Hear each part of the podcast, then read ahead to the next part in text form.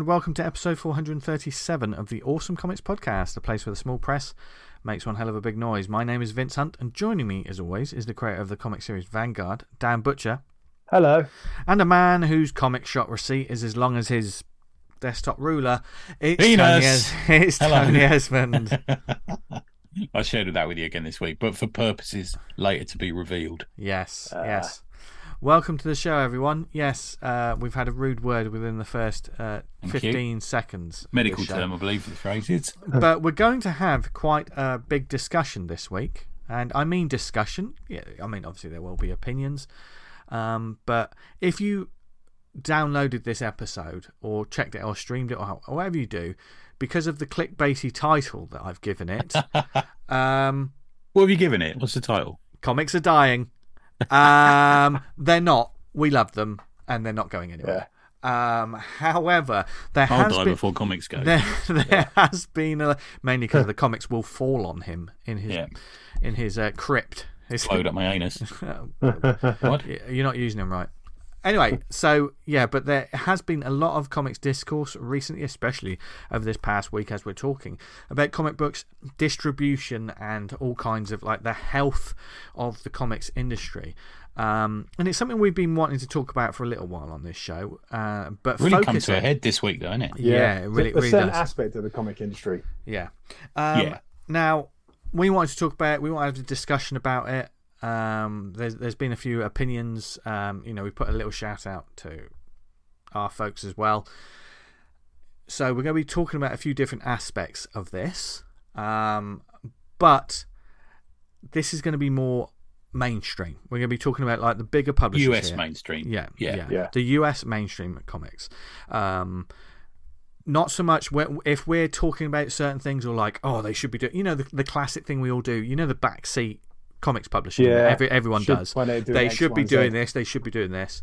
Um, if we're talking about that, we're not really discussing uh, small press or indie publishing and promotion. Or manga.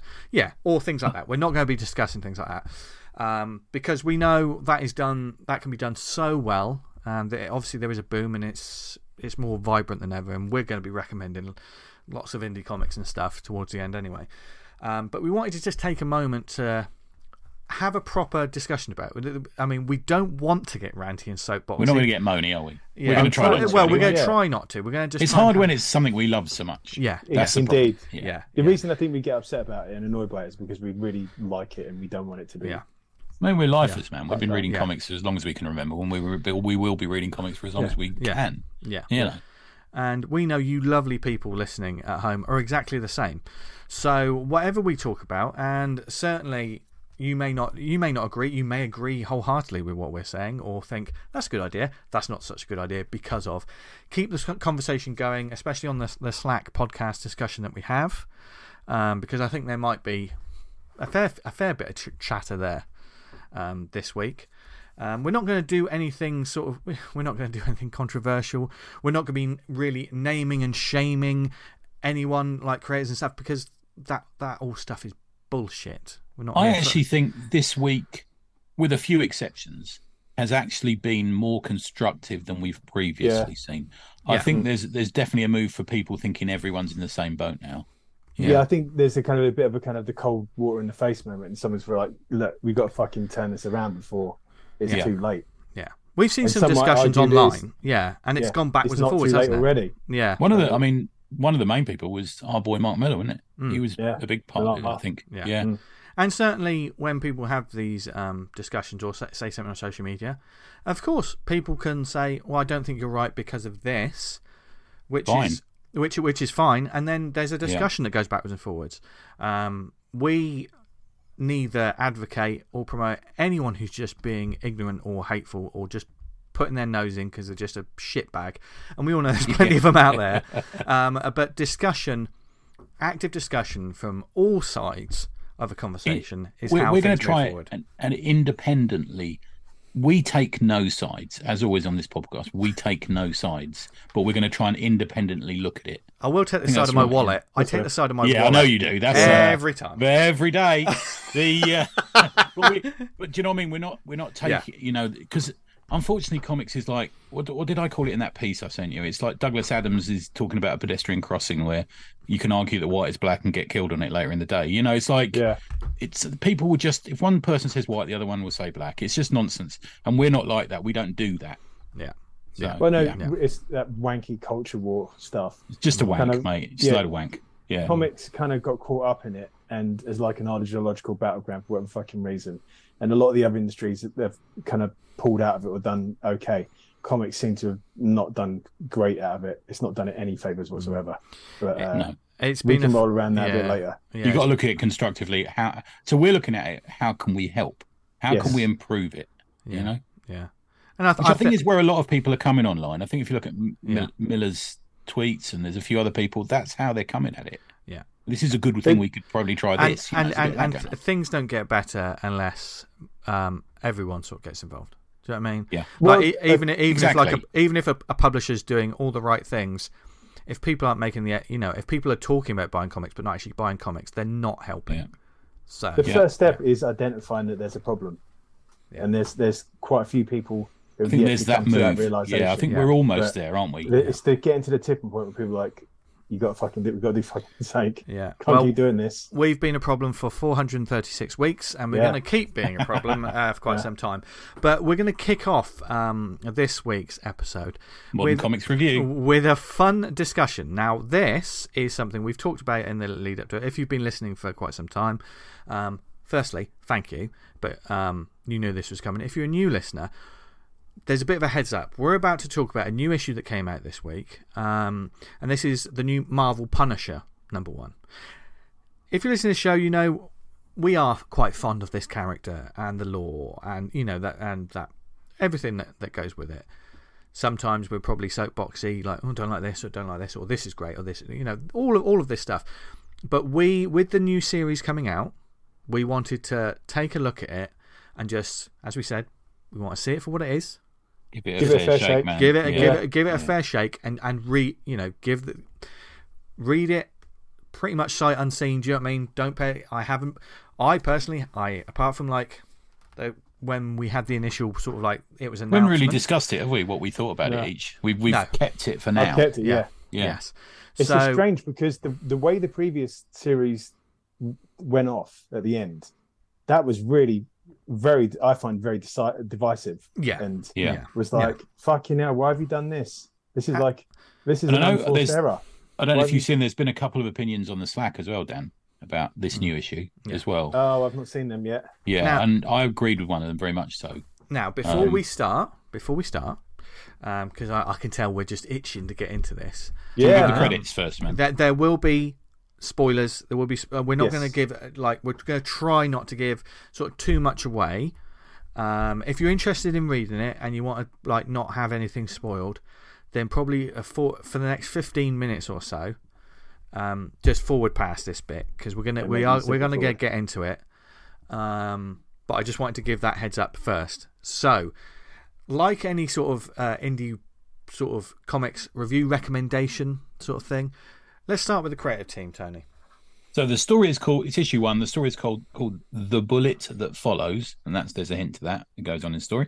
Writer David Pepose, Pepose. I'm not sure how you say it. He's the dude I met at. Um, do you remember I met him at Baltimore? Yeah, Gave him a bit of what did, for yeah. actually. Yeah. Uh, Dave Wachter and art. We love Dave Wachter's art.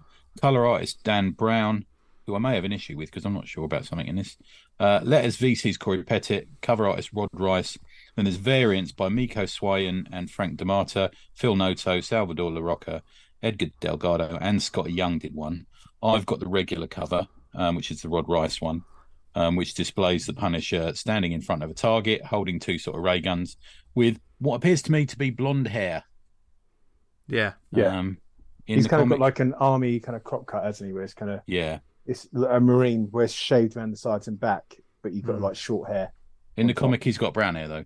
I'd like to point that out. has he? Go Okay. to the last page. Look at the color on his hair there. Um, but it's not earlier. Um, it's yeah, it's sort of a light Yeah, brown there, it's isn't it? it yeah. It's that sort of blondie brown, I think. It, yeah, I It's what you quite mean. strikingly Eminem blonde on the cover, I'd say. Yeah, I- I'm not sure because Depends because I've got the physical, you've got Yeah, the digital, yeah, haven't? Yeah. I mean, if we look, with if the we, digital, he's he's got like a sandy brown, brown, brown blonde Yeah, hair, not like yeah. the kind of Eminem Now- style. um, like looking at the cover, he also looks like um, those shield agents that we've just seen so many times in the background of so many comics. You know, it's that kind Yeah. of costume with a little bit of a difference that we'll get into. yeah, that's uh, a hard coincidence to swallow. uh, yeah. So, um, as well, look, said, well, do you want to do? We, we we get to sum up what we thought of it in Yeah. like one sentence each to start with. Yeah, How do we how do we think? Fine. Yeah. We can work, we just show our cards now, Keep it short. And, yeah. and then we can get Uh, into it. What do you think? Okay, yeah, Yeah, I'm, okay. I'm up for that, Yeah. and then then we'll then we'll elabor- elaborate and no doubt surgically um, dissect what we've what we think about the issue as well, Yeah. and discover new things about ourselves emotionally and physically Yeah, throughout the show. sexually. Indeed, The uh, shall I go first? go for it. on then. Uh, good art, good action, incredibly overwritten. Okay, Dan, Uh, mine's uh, a mediocre effort that was designed to solve a problem where there wasn't one. oh, interesting. oh, V, um, for me, uh, an enjoyable first issue of um, something that I'm really unsure how this is going to go. yeah. it- I it- thought you I thought you were going to say a really fun issue of somebody that isn't the Punisher. Uh, it, Yeah. totally that as well. Um, Yeah. And if if I can just kick us off with this sort of further elaboration on on that and Hmm. you know my thoughts on it, um, this almost felt like um, if you were watching a f- like you, you got a, a VHS rental back in the day, and like you know you had the classic someone who's been wronged. Um, you know, their family's been taken out, and then there's the revenge story that that begins. You'd watch it and go, "Oh, it's a little bit like the Punisher." It's a little bit like the Punisher. Yeah. it is, yeah, it's true. It's like a TV movie of the Punisher. Yeah, We go, yeah. oh, I'm watching it. It says the Punisher, but yeah, no. yeah, yeah. The, the Um, thing is, the, the the Punisher character brings so much fucking weight with it, and then you do this, But which it- kind of it does not really um, lean into the Punisherness of it, though, does No. it? I mean, it He kind does of like kill though. For those that are listening, Yes. he does Yeah. kill in it. yeah, the, yeah. yeah, the important thing. And some of the action. Well, Dave Wachter, I'm a bit. I've, I've been. Yeah, a we big all love fan of Dave's work, don't Oh, we? fine, yeah, man. Yeah, yeah. I've got a bit of a question though about the main character. Is he scarred on the right side of his face? like a kind of burn kind of thing. Yeah. Uh, I'm not entirely sure because he he looks like on his kind of right cheek below, he's kind of like there's some scarring or he, he's got Yeah. an injury there. I'm not sure if it's it's all over. just 'cause his sometimes you shading. see, yeah, Yeah. sometimes it's like Yeah. rough like he's not got a face. Because kind of Yeah. the clearest you get is in the last panel of the comic, and I'm still not sure by I'm that. not sure if that's kind of like a bit of a a thing there between what the artist or ink is doing and what the colorist is doing.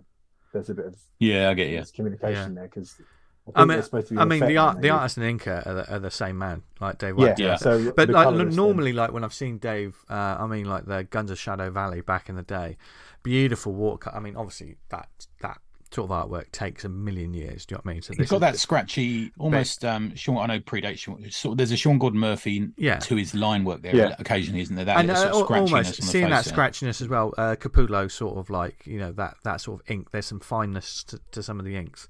So to see his artwork with someone else's coloring, which has probably been done a few times. I, I haven't I haven't seen it. Normally, it's normally uh, Dave Wachter's done done it all himself. Um, there there's a certain um, oh, basics too crude a word. It, I, that, that makes it sound so too negative. Yeah. I don't know about the colouring man on this. I think It's it really for me. It sings It in some flips pages and it and it Yeah. flaps. Yeah. Like there's a page where someone gets sort of set alight, uh, set on fire. That looks great. That panel, that panel when that person's going out, I'm like, yeah, that's really cool. But then you see some other moments where it's just a little, don't know.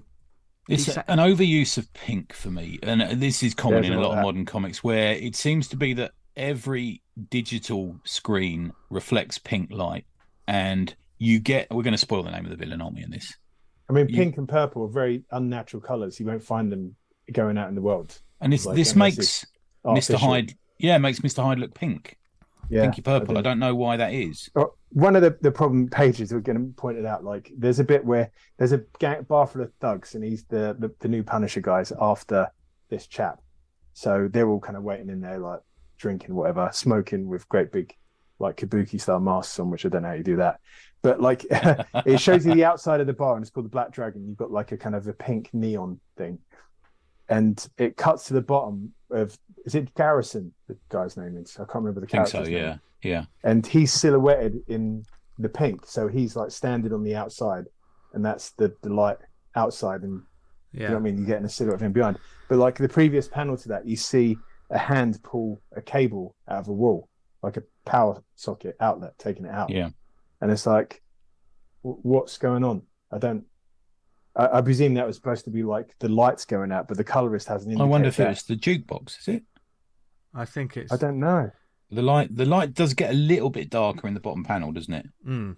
but like there's an The, ambiguity there. the It's lights like- Yeah, go, there the light yeah the lights go off, but lights aren't normally done through a normal plug. Yeah, But yeah, there, there's this sort of the light, but there's a light in the top left-hand corner of the bottom panel where there shouldn't be. A, Oh, there a is, isn't there? Yeah, light. yeah. So I, I don't, I don't know what's going on there. No, uh, But- getting to those back to those kabuki masks. For me, that caused me a slight oh, what's this? Because they're too similar to me to a lot of the iconography was used that was used in the Jason Aaron recent run. Right. Okay. So, yeah, yeah, yeah. See the what sort mean. of demonic um ninja style masks. I Yeah. thought this was a hangover from that for just for a few seconds. And Yeah. I thought, oh, who are these people? Is that something to do with the hand? Well, they're from they Mad- the they're- they're, ex-soldiers? they're from Madripoor, right. as Okay. it says there. Yeah, I mean, I if it was me, I'd have gone with something that didn't reflect the symbol on Frank's chest in the they are- last series. Yeah, they That's a good are. I mean, the, yeah. inner inner demon gang. I don't know if they've been referenced Okay. anywhere else. Not sure, but- but, I mean, he could have just. There's you don't have to use those. masks. You, you If know. we go around to the costume, he's kind of got the, the shield eagle logo on his chest, but through like the pouches and straps he's got on, it kind of yeah, resembles it's the skull. very old school Punisher, Right, You know, and- with, and- yeah, And and they're sort of saying, "Oh, the Punisher's here," but it's like he, he's not. Like you, you don't know who this is. It's it's they, they make massive jumps, like not even a third into the But thi- issues, and this- it's the Punisher. The thing is, this this is one of the problems. Like like the, the costume. If we can just um, focus on this. Yeah, let's start on that. Yeah, Um, I don't have a problem with the you know the co- I've always kind of liked the the shield, like you know the white straps and like you know that dark dark uniform. It's the sort of reference. It's the reference to it looking Punisher like because he has certain parts of it which are glowing, um, and he makes a mention later that like oh um, the oh, I forgot, some plate, some some security plate or whatever was glowing, and that made it look like it's the Punisher symbol when it's not. He does make a reference to that later. Um, oh yeah, da- ballistic chest plates. That's what it is. Yeah. yeah. Um, the thing about it is, these ballistic chest plates. Th- Have they ever had a nose bit in the middle, like a skull, like the nostril Yeah. holes? well, and it, it's pouch, pouch, pouch, marvelous, isn't it? With the just the most uncomfortable looking pouches right in You your wouldn't tummy. put- yeah. Uh, yeah, pouches where you've got to bend forward Yeah. because that's you're bending But- straight onto the. But saying that, thing. Like you know, we've loved loved some classic Punisher where he's had those Yeah. big bits Yeah. there. You know, we've we've loved some Oh, of that yeah. when he's I've- had the I'm- like I- the lycra costume and it was what looks like four four foot billy clubs on his Oh, waist. mate, what Captain America runs around in chainmail. We're used Yeah. to this shit. Do you know what I mean? It's like, The, yeah, the thing where you're saying is like he's kind of they redesigned the Punisher from the ground up because the Punisher was problematic for people that never read the Punisher because people who never read the Punisher was using the Punisher skull on stuff. Yeah. and people who just- hadn't read the Punisher were objecting to it. yeah, you know, there was that, wasn't there? the Punisher Yeah. were objecting to it. So what do they go? They've got to get rid of the skull. So that's why you've got this shield thing. So they've made a skull, They, basically. they, they don't they don't like machine guns and real guns, so that's the reason he's wearing. He's got laser guns and stuff. Yeah, La- So- laser guns, which are still killing people. He's still setting the people Punisher- on fire. He's uh, uh right Yeah. still. the Punisher is kind of an ex-military man whose family are killed by cr- criminals, and he goes out in a one-man war of crime. That is the same for this character and Frank Castle, and it's like why there's no difference. You swap Yeah. one for the other, and there's no fucking difference. I well, you know, I've got uses- I've got this conspiracy theory about why. yeah. I- Like, and- why out of the blue have Marvel created a blonde, white, murdering vigilante? I get, I, I'll have a bet with you in in the next twelve to twenty issues, he'll have gone wrong and will be full villain. If they'd have hinted at something like that happen by the end of the issue, like this guy ain't quite on the level, that would have made this a million times more interesting. But it is so fucking straight. I mean, You mentioned it, Tony. It reads like an image comic from the nineties because It's just Yeah. here's a guy goes in, shoots up all these people. I'm a badass. Here's another big Which, fight. which to me makes it everything. not a bad comic, just not a Punisher comic. no. I mean, it's it's just a sort of regular. Well, to be fair, there's the dialogue, which I'll get to in a second. But if it was just this was the story in an image comic, I'd probably pick it up if the art, which is good in this, you know, it's like that. Uh, yeah, I don't know. It's kind of. I just feel like I've read this kind of thing before. I was expecting Yeah, this a bit more of a kind of uh, with the kind of the legacy of the character. But, the, you but, could have just done something a bit more interesting. but also, you, you got to think. This is a first issue. They're trying to reintroduce a Punisher. When people are reading a Punisher comic, they want To to read that, that Punisher story. I well, I don't know, but they're just they're doing, and also this is the first issue, so it's what happens two, three, four, and five. What happens but I there was- are hugely be- important because the I first one guarantee it'll be is a different villain at every issue yeah, uh, yeah, Yeah. from the past, and then Spider Man will yeah, appear. yeah. I was unclear whether he actually killed the villain in this issue. It sounded like I don't think he will have done. I don't think they'll have. yeah, no, Probably like but- hide hide as a regenerative. and, and that, that's the problem. Yeah. When, that's the problem when you have named villains in it. You can't just kill Yeah. them willy nilly because they're IP, then, aren't they? Um, but this, you, there was always going to be an element of cookie cutter first issue to Yeah. this because you're setting up the status quo. All right, here's the character. Here's the setup. It almost feels like a, say it again, like a TV show version of like, you know, a, a TV show. That couldn't have the rights to the Punisher, Yep. so they've made their own Punisher Yeah, the yeah. story. Like Um, like the GI Joe comics where they used real guns in the cartoon. They all had to have Yeah. laser guns. Yeah, That's this. but like like you say guys it's like it's what happens next because by the end of this first issue a lot of it is kind of done like his Yeah. his arc is kind of done so how does he why does There's he no continue why does he for why does he continue There's no plot thread set up for the rest of the, the, the story. Am I right in thinking that? I can't recall any. Like, oh, we've got this going on, or, or this Mr. Hyde had this, which was kind of I've got to look into that. It's just like, oh, I'm doing this now. It- Okay. it- I mean, it is actually an exhausting read. I mean, that's one of my main problems with it. Is it, it's so overwritten. If you go Yeah. to the title page, um, the with the bullets that follow, you know, the, the page that to me looks a bit Jr. Jr. Frank Miller esque sort of single panel. You've got him standing there with the, you know the first big reveal of him. yeah You got that page in front of you? yeah yeah, Yeah, yeah, yeah. Yeah. Go to the right and look at the top panel. There's why are there so many word panels in that? yeah. You could have stripped that down to such a short little punchy. It's just like non-stop. It's just it's massively overwritten, Yeah, and There the, is- di- the dialogue is so explaining. yeah, You know, not even not exposition. It's just explainy, unnatural. there uh, there are um moments that I really enjoy I mean I I actually I like the fight in it. I, I quite yeah. I think when it gets to the action and the fighting, that's when this issue is at its strongest. I Sinks, think. yeah, I think so. yeah. Um, because there's a brilliant moment which um, and the panel itself reminded me of like Jim. Is it Jim Cheung? Um, used to do loads of uh, Marvel stuff back in the day, like Young Avengers and stuff. It's the panel where he's smashing a bottle over across someone's face, and there's just a cool line where um, someone goes, "This farce has gone on long enough. Now my fallen brothers shall be avenged," and the Punisher basically goes, "Avenge this," and smashes a bottle. It's simple. It's simple stuff, but that's kind of what I want. I want more sort of like, just give me some of that popcorn moments. Um, and it's just a great bottle of someone Uh, because the mask is back. being yeah smashed up. Yeah, when that Triple A's talking to him, he says, "Listen, Joe, I know what the monster did to your Stephanie and the kids, but uh, if you can bring in the Slovakian and knife, you can clear your name." So obviously he's been set up for that. So there is a bit more to that, but right. I think he just kills the guy at the end, and he's like, "Oh fuck it, this is what I'm doing now." But I still bring it back to the point: is who's the comic for? Uh, Did you make a Punisher comic for people who don't want to read the Punisher? Well, don't forget, I spoke to him and he said this is a comic because um, um, he thinks the writer, I'm not sure whether it's the writer or the editorial, decided it's better for the Punisher to kill people in charge of big business than it is to kill pimps and um, drug dealers. And I'm like, Really? Okay. uh, isn't that the role he's got? I mean, you Yeah. do work for a multinational.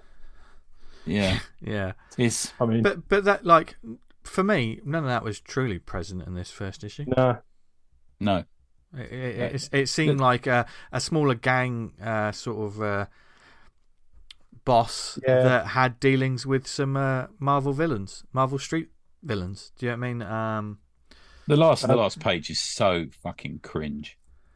yeah, I, Like- I, But only I, but I I know mine has only just began. I'm ready to get back to work. Look, I know comics are cliche cheese, but that is just painful. Also, Yeah. as I draw drew you to attention before we started, the last page, he basically there's um an earpiece that he uses to communicate with his uh his the, the computer lady who he works with, and it's in a puddle of blood.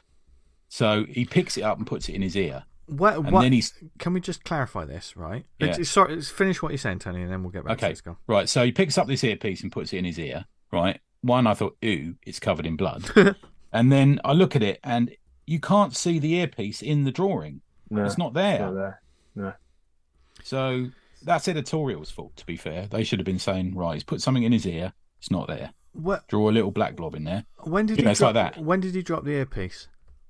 Yeah, that's true. How is it conveniently at his feet? at Why, why is it? Why is it conveniently I don't in his, in his, in his earpiece was there. feet? Because it looks like it's in the puddle of blood of the guy he shot. Yeah, So did he just wander over there and then it dropped out of his ear? I mean, 'cause and then he he's just like picked an- up again. He's so He's a he's a cl- he's a clumsy fucker. because he gets punched by Mr. shallow Hyde ears. through a wall onto subway tracks, and he sort of says, "I'm lucky the, the briefcase took the brunt of the hit." So like, yeah, but you have been punched through a wall.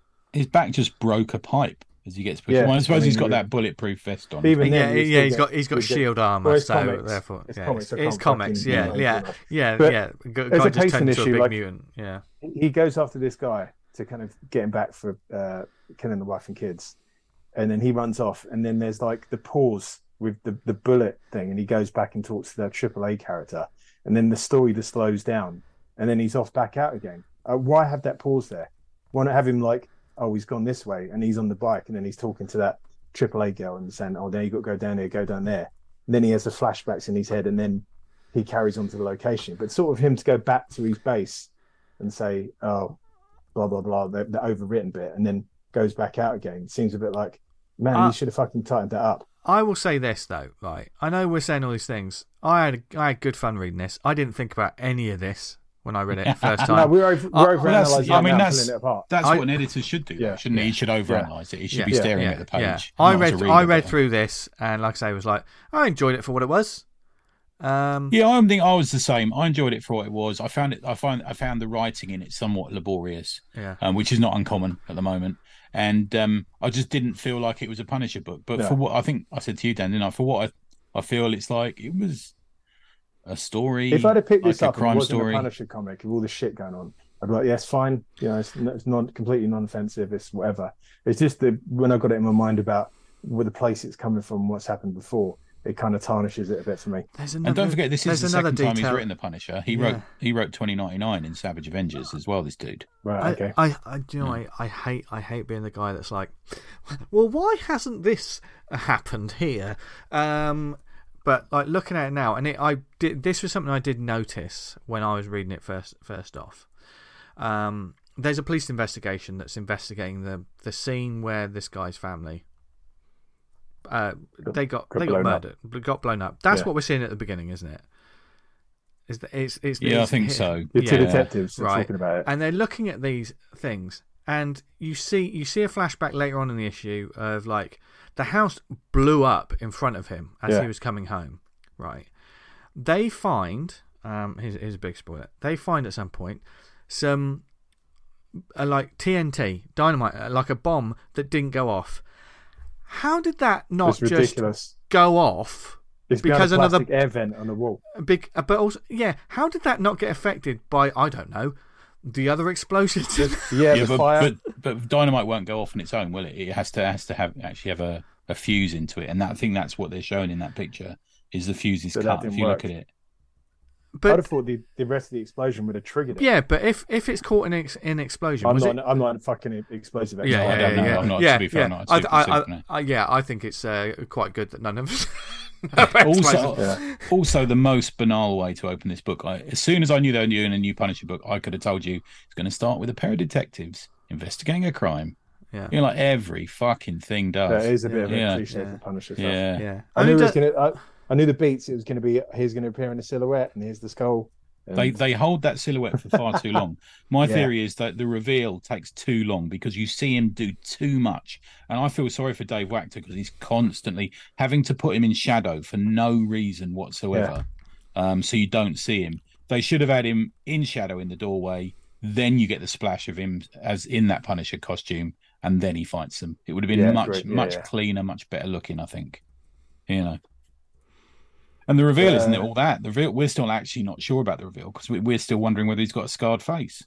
Yeah but I, It's, I it's a nice kinda like- page, but there's there's not enough in, in that first issue that really makes me think, oh, I wonder where this is going to go.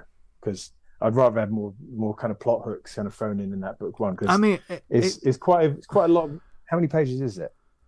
you Not enough. counted them, didn't you, V? 33. 33, yeah. yeah, not We're enough. getting onto the why V counted them in a minute.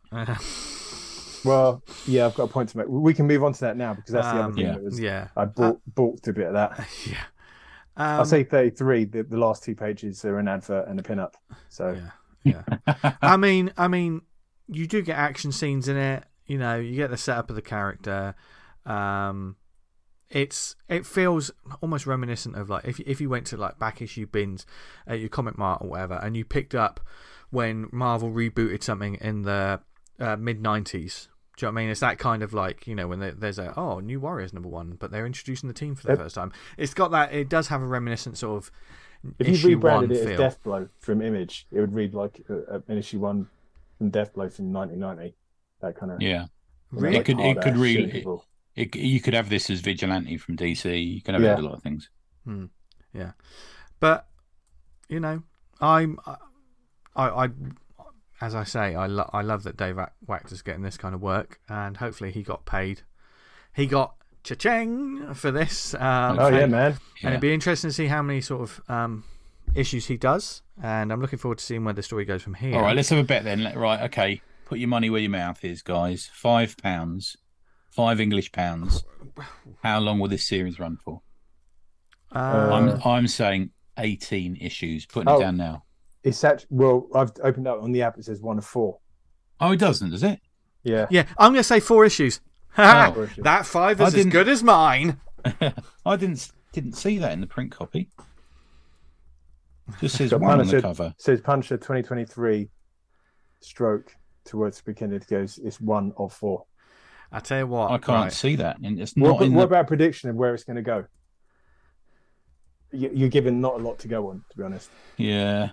I think there's going to be something at the end of the four issue miniseries that says there's more to him than meets the eye. That's all I'm saying. Maybe It's be super decompressed. if his fucking assistant takes over from him, Yawn. uh, my fucking eyes will roll over in the fucking back of my head. no, that that that's not going to happen. That's not going to happen. I I think they'll do what they can to to set him up, and then he'll probably be a background player. Um, That's a piss Okay. take if this is a mini series. It doesn't say it anywhere on this I comic. I mean, right? Okay, that's another example of like why some of the fair play to the creative team. They've done what they can. You know, they've done done their work on this book. So you know, high five to you. And also, we we read it.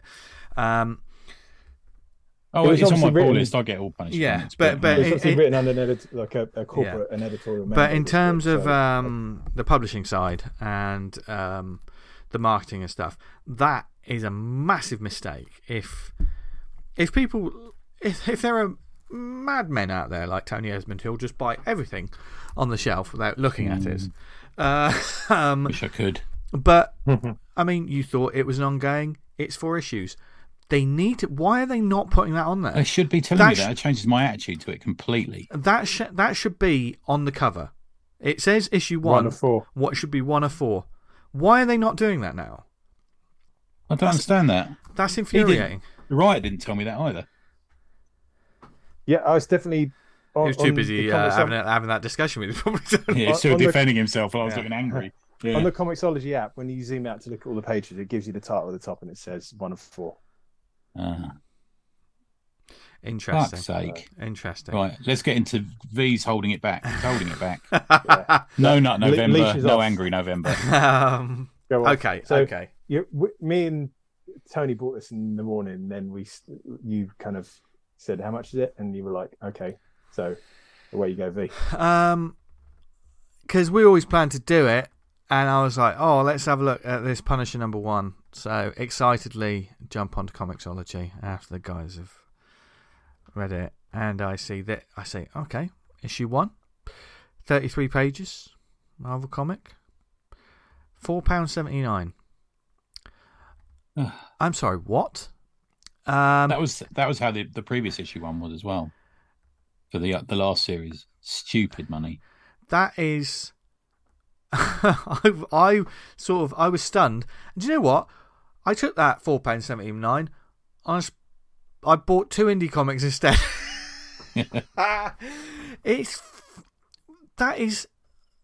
I mean, we've said it infinitum about digital pricing and stuff like that. It's ridiculous when you, when you look at it. But for a title like this, where they want, you know, if they really want people to get invested in this character, if they want as many eyes as they can on this new sort of initiative for a, for a character, no matter what us grumpy old men we like Frank Castle say, if you're if you seriously want people to get invested in this character, you want people to buy it, and if you want people to buy it, you don't fucking outprice it. You don't fucking mm. have it at a high price point so no one can fucking read it afterwards. And I, I will say, if there's people out there who are interested in this comic and want to read it, give it a couple of. If you've got the Marvel app, read it there. Yeah, just in a read it couple of it months. lands on the Marvel. app. Re- That's re- what I, I do, do that. And part of me is thinking that this sort of pricing is pushing people to do that instead. I wonder Um, if that's purpose, purposeful. Can I just say the physical price? So I bought mine in Gosh. The physical price is four dollars. Sorry, five dollars ninety nine. Five dollars ninety nine, and Gosh charge you five pounds eighty five for that. Uh, it's not worth it. Uh, it's not. It's not I can't- price. I, I I I barely get any change. Three, you can't buy four comics for twenty quid at that price. Yeah. No, oh, Yeah. mate, it's just unreal. We 'Cause had I- we just had Thought Bubble right this weekend. Right, this comic came out on Wednesday. There might have been some people who might might have bought it on Wednesday, but they're probably saving their money for Thought Bubble at the weekend. So they're not going to spend almost fucking. They're not going to spend five pound on one issue when they can better. And I'm I mean this better spend their money on two two copies of something else. Do you know what I mean? It's Just as kind of to, to reference to contrast it against anything else. Uh, Big Game issue five releases this Wednesday. That's fifty-two pages. That's five pound eleven for the digital version. So slightly more than the Punisher, but Mm. the the the the quality of that book for The- me is this. That's worth And also- fucking penny. the page count is Yeah, is kind of Im, Im, important to me when it comes to this because it's almost impossible, you know. Uh, as much as we want these, because oh, it's digital, so you don't get an actual product. It should be like fifty p each. You know, that's nonsense. That's obviously that's that'll never really happen. Um, but in order to get kind of bang for your buck in, in a digital medium, for me, value for money comes in how much you're getting, and it's just like what is the the money you're you know the price per page? Now if we're talking indie or small press or whatever we know that you've put a lot of hard work and you know you've done all of this into it You're paying a premium there because it's going to the creator, and it's Yeah. like it's not. these bigger companies it's a different kettle of fish i don't know how it all works so i'm not going to uh, backseat drive it here but it's there's the option for them to be cheaper now i spent i, I used to re- re- talk about oh, i'm not going to spend over three pounds for a digital issue it's got to be special and then i realized that i'm doing that kind of regularly the issue that i'm going to recommend later i think was 320 when i got it okay. Was that a new issue? Was it that was a new issue right? That's good. and and I think that was like 40, 42 pages. Oh, 45 for the for the print length. You know the way it's going, man. You know what's happening. You got to do what I do. I've got a Marvel app, I've got a DC app, and I've got GlobalComix. Yeah, Yeah. All I'm Yeah. waiting for is Dark Horse, and I'm done. yeah. That that is where it's going because they comics publishers they don't have an idea of how to sort of they either don't have an idea how to price these individual things or it is a purposeful let's price them into I- getting the subscription. Look, I know they've got a business model to keep up. I know Yeah, that they've yeah. got that. I know that there's printing. You know, they only, you know, comic shops pay 45% of the, you know, all this blah, blah, blah, blah, blah, blah, blah. But as a customer, all I'm interested in is whether I can afford it and if Yeah, they are that's the overpriced. Yeah. This is massively overpriced. Yes. This is a fucking piss take. All I understand is when I'm standing there with my hard earned money at the counter thinking, can I afford it? and is it overpriced? And if it keeps acting like this, no, I've got a good job. I can't keep affording for this No. bullshit. No, it's not worth Yeah. the money to spend. And and and the you average can't get four issues for twenty fucking quid. That's madness. Ridiculous. No, yeah, yeah. The, Absolutely the ridiculous. average comic buyer can't sustain that. They just can't sustain that. Um, I mean, And neither before- should they. Yeah. No. Before- Yeah. yeah. Yeah. Um, just to sort of finish us up on the Punisher. For for me, the Punisher was a was a decent, fun first issue. That isn't worth that price. If it was half that price, it's like I probably would have been. I probably would have been even more like, yeah, for two fifty, you can't go wrong. We'd have been gentler on this if it was yeah, two fifty. yeah, Yeah. yeah, Much I, gentler. yeah. And I But think you expect more if you pay more. Paid a fucking Yeah. fiver for this. Yeah, yeah, yeah, yeah. It's it's a fucking nonsense, and um, you know the pricing.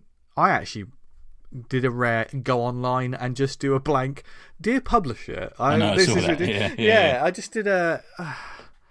it's it's just maddening, but this is bringing us kind of onto the, the the the meat of the episode, as it were. We're using this as kind of like that Yeah. Punisher comic as a framing device yeah, for yeah, Yeah. what we've because coming up. And it, as you said, Tony, it commits all the cardinal sins. yeah, This Yeah. Punisher. yeah, because now we're gonna um properly.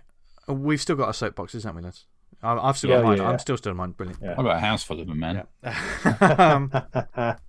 Because now, from the pandemic. because yeah, and it was just quite funny that this particular issue. Uh, I'm not talking about the issue, but the issue of pricing. You know, this was bubbling up just as all these other instances about publishing and people people crying about how American, you know, US comics the the distribution is terrible, and you have like lots of discourse online about it. Um, and it all sort of happens at once, doesn't it, lads? It's sort of like, oh god, I'm really, I'm really annoyed about this. Oh, it seems like there's a lot of talk about it. Um, It- At the moment, it, it's it's actually not too bad at the moment. I think it's quite constructive. Yeah. I think barring a few voices who just can't be shown to be wrong about something. oh man, that's terrible, terrible. yeah, or, Yeah, or can't yeah. be shown to be just like too fucking mad about it. You know, Yeah. too crazily foaming at the mouth about it. There's, I think, start. You know, there's a few people who talked about. it. There's the ICV two thing, which is a guy who actually. uh, I've got the name of his shop. Do you want me to read that what he's put, and we could go through it? He's, or is that a Yeah. bit much? It's, it's a quite bit long, isn't it? But I don't know if you want to pick a couple of bits out, Dan. So this is the guy who owns Coliseum of Comics, which, as I understand it, is a few different shops, isn't he?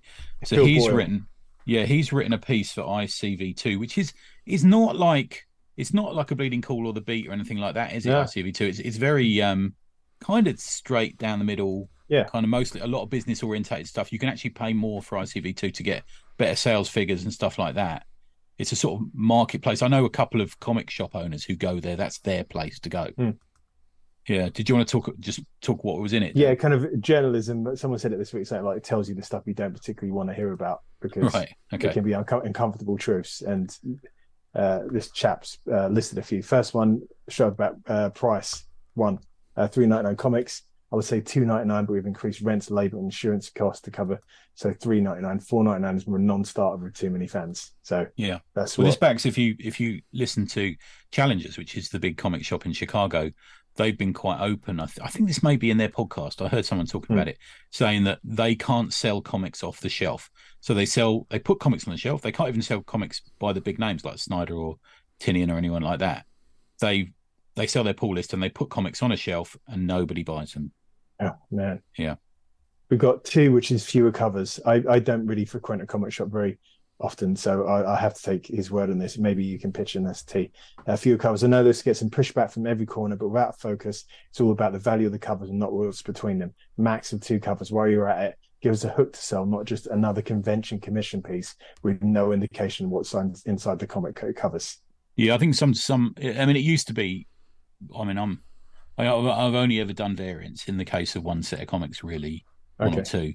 Um, but then when when Master Kung Fu came back, I, I did a lot of variants from that just because you know I wanted them all and I was mad about it. But I think they've become lazy. I think Yeah. a lot of them are. You know, I've. I, a lot of them will be stuff that's appeared on Patreon. I've seen a little bit of talk about this about people have a Patreon or whatever it is, and suddenly that will be a cover later on. Or I've seen Yeah. a lot of talk recently about people who do commissions, um, and then there was somebody will say, "Oh, it's nice to see that commission I paid for is now a, a variant cover." Mate, that's fucking something else, isn't it? Mm. Yeah, that's pretty lively, isn't it? Yeah. We've got What's your thoughts about that, V? Would you be happy with that if you paid for a commission? Then No, Nope.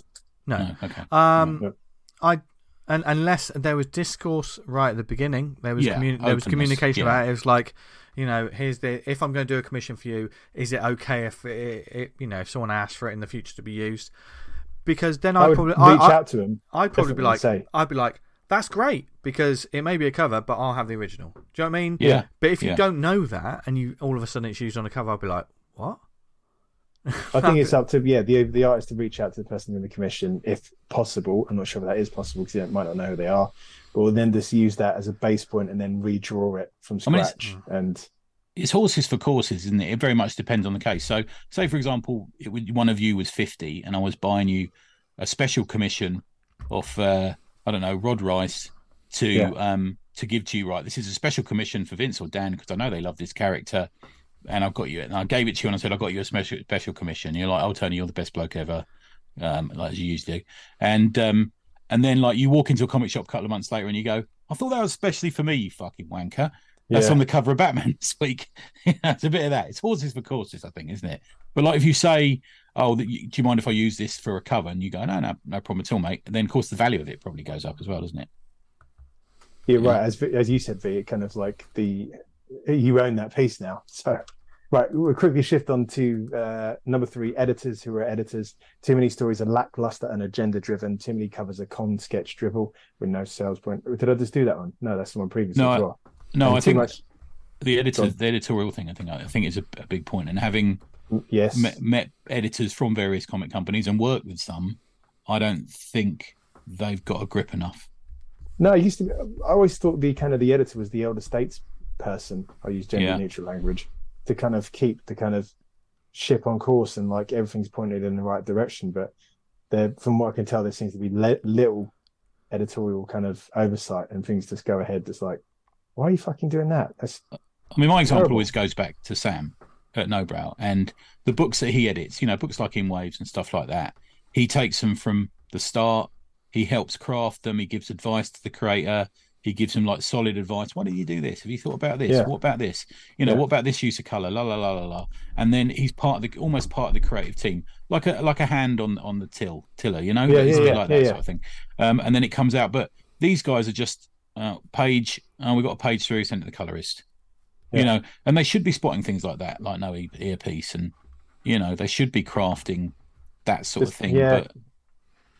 But I know they're not paid as well now. These, I think, in the days when it used to be Len Wein and Marv Wolfman and Roy Thomas. And well, it's we that kind of goes around to part of the business thing of like they're earning less money, so they they drop the prices of what they're paying, and that leads to an inferior product, so less people buy it, and then it becomes a vicious circle that yeah, you invest less because you're earning less, and then that just But what are they being asked to do? What is um? I mean, we what we is don't. job description? We, I we, we, we, yeah, we don't know. But like, just say you, you go for a job as an editor, what are they being told to do? Uh, and certainly, Hmm. what is that? You know, corporate guidelines of like, oh, by the way, make sure that it isn't this, this, and this. yeah, I You mean, I've I've edited two. I did it under a pen name, but I've edited two books for a, a UK comic company now, and um, I was in at the start of them, and I spoke to the creator throughout. And I, I, don't- I think I told you, and I had to rewrite a lot of the dialogue because they were um, from another country. Do you remember? yeah Um, and to me, it, I didn't, I didn't get paid for either of those two jobs. Yeah. But I took care in it because my job, my my pen name was going to be on the book, you know. mm. Um, and I wanted it to be good because I really Yeah. like the creator. That's Yeah. But- fair play. I mean, every editorial editor that I've worked with on the professional things, I've worked in a couple of uh, relatively big magazines. The buck always stops stops with them, and they want to make sure that everything's kind of. Uh, if a journalist does something wrong, the journalist will might get it in the net. But if the editor editors signed it off and said no, that's that's the angle we're going to take, they got fucking take it on the chin. But there's also like the the planning and like scheduling of, of things like this. Yeah. You know, we hear Yeah. about um there's just there's just no time to create these books. When we see like a mainstream book that looks glorious, is written glorious, uh, you know, everything that's gone through, and if the creators have had a great time doing it, it's, it's brilliant. But there's just no time. It's not like we had 18 months to work on this storyline and do, do all of this and get the best work. That you you don't have that. There is no, and like certainly when comics were done back in the day, they were churn them out, churn them out, get get them, just get them out there. Always Uh, perfect, either man. yeah, but yeah. You know what I mean? No, yeah. There's a little bit more heart and soul in them somehow. But say. at the same time, and uh, we've seen this before, or we've heard this before, titles are announced like this is going to be hitting the shelves in like three months, and artists who are working on them haven't received anything for the things that they've got to draw to be in that issue that's yeah, going we, to be there. We, we can't say who, but we recently had an example just about a month ago, didn't we, of a guy who had been in previews for a good couple of weeks and still hadn't had the script through from the writer. yeah. Yeah. Um, Uh, and- one other point in there, I, I forgot to mention. It's on that that that point number three. Editors, editors. It says it is clear neither Marvel or DC has a publishing plan beyond the current reboot, Yeah, which is pretty fucking damning. That's sad, isn't it? I mean, Yeah. we look at we look at all books now and think it's going to be rebooted. There's no Yeah. depth to it, don't we? Fuck me, Like, how many how many times times they've has done Daredevil Miss Mar- been? Miss yeah, Marvel, yeah, They've Captain done that loads Marvel, another one this week. Yeah. You know, another one, another issue one. mm, yeah, Uh, like She-Hulk. They just stopped it and then put a sav- They put another She-Hulk and pull- called it Savage She-Hulk and put it out the Yeah. following month. I remember when they But made then a no, big deal no about going. Yeah, Yeah. I remember when they made a big deal about going back to original numbering, and now Yeah, it's so off and on that when they choose to do that, I'm like, what? Two numbers. Yeah, What issue? What issue is it? What? Um, It's it's weird because it's like kind of this isn't working. The sales are Hmm. dropping. No one's liking this. So let's change the name of it. We won't change any other aspect of it. We keep the same writer, same art team, and everything, and then we'll see how that gets on. Well, it's, isn't it not going to fail because you're Yeah. not addressing the issues Yeah. I almost Yeah. feel like we've got too many comics out there at the moment I, Yeah. I, yeah, I, it up a bit. and I from Marvel and I DC. we I need to trim so, back. So, at the at the basics, what are the problems that we're talking about? So what this. the three between us? Yeah, yeah. So we got. Yeah. You've done price, Vince. So I think we've kind of we'll probably talk about it a bit more A as we go little along. bit, but yeah, you, we've yeah. kind of covered that, haven't we? Um, I was going to do um, PR and um, and getting a book out there and recognising and getting people to hear it. And Dan's Mm. going to talk a little bit about distribution. yeah. Yeah. Um, I suppose that's the way it follows, does it? First we have pri- pricing, then we yeah, have um, I, I, I think 'cause- PR, yeah, publicity. Yeah. yeah. Um, so let's let's just finish off a little bit of pricing chat. Okay. Um, the boring numbers bit.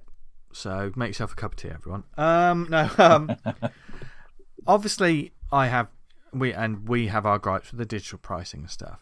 Um, the issues with pricing do not just stem to that.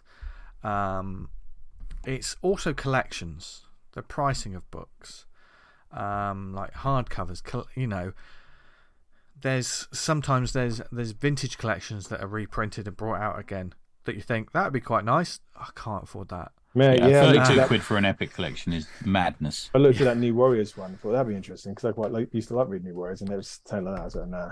No. Yeah, I think I think that's pretty steady for um, epic Yeah. collections. Is they're It's been thirty-two quid printed a each. fucking million times. Mate, they're putting Well- stuff in those epic collections. In some cases, is fifty years old, if not more. Yeah, Yeah, and it's um, you know, it it is totally it's selling it to, you know, Men of the- our age. the- yeah. the sports fans. Do you know what I mean? The people who are going to buy the new jersey every year just because they love that team. I think that's diminishing, and I think it's one of those. it's totally.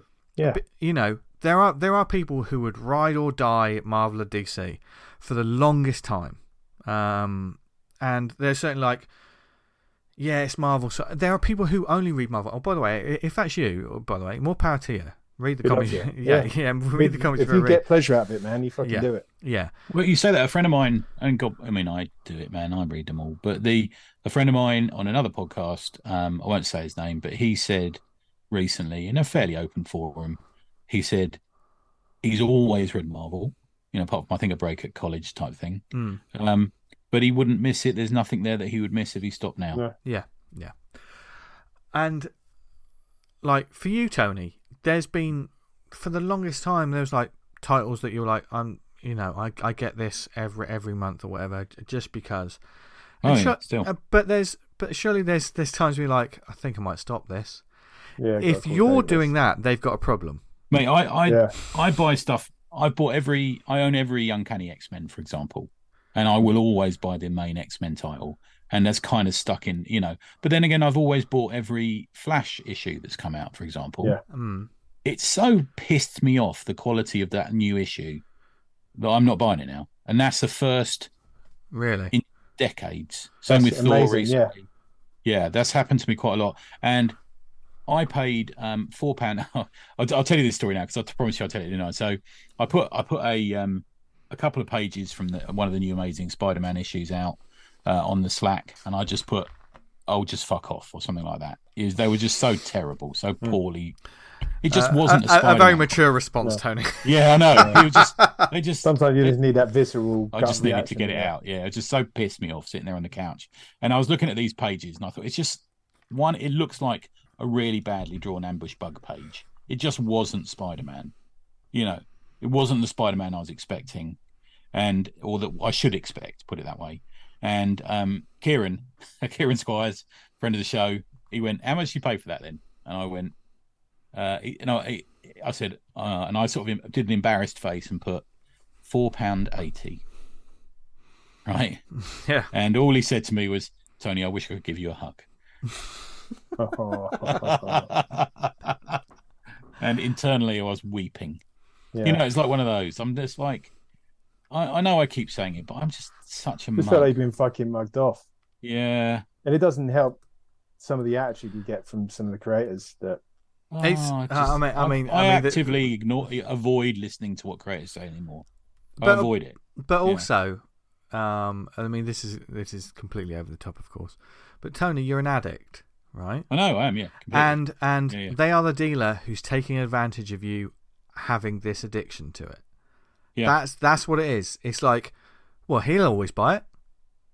Do you know what I mean? And the thing is, they take the piss out of me as well because I'll, I, I so some of the series I buy, I buy the Avengers, I buy the X Men, you know, I buy Spider Man, I buy, I used to buy Thor, I buy Batman, I buy Superman. But if there's like another Avengers title, like the Avengers meet the Teenage Mutant Ninja Turtles, even worse than that, you know, the Avengers meet Yeah. a new video game character or something, they'll put it in my my my bin, and I'll sometimes just buy it. But recently, I have to say, recently, last two years, um, I've been giving them back saying I didn't order this, guys. You know, and the Knight Terrors thing recently, I should have given back, but because it was just terrible. But they seem to have just sort of loaded my pull list with about you know twenty issues of Knight Terrors that I never asked them for. They never asked me if I wanted them, and I'm like, what is this shit? yeah, why you give me this? Yeah. To be fair, the only reason I didn't is because it was the week I got back from America and I'd been away because I'd been away at work as well. I'd been away for three weeks. So I was actually put, picking, picking up four weeks worth of comics. And I thought, I just felt bad. I don't know why. I just felt bad about giving them four week old comics back because I thought they won't be able to sell them, which is a terrible way to be. I'm not doing Yeah. them a favor, and they're certainly not doing me a favor. No. They're not. They're not the most expensive place in in the UK to buy comics, but they're not far off. You know. Yeah, I mean, there's some shops in the. There's certainly at least one shop in the UK that's doing dollar for pound prices now, which is Hey, outrageous. Yeah, that's. I mean, it's not uh, good. It's not I good. mean, I mean, I'd love, and we've got some uh, friends, of, of course, who listen to the show that are working in indie comic shops, and as we always say, more power to you. Fight the good fight. Um, we love to know um, what what is your pricing process. Not we don't have to know.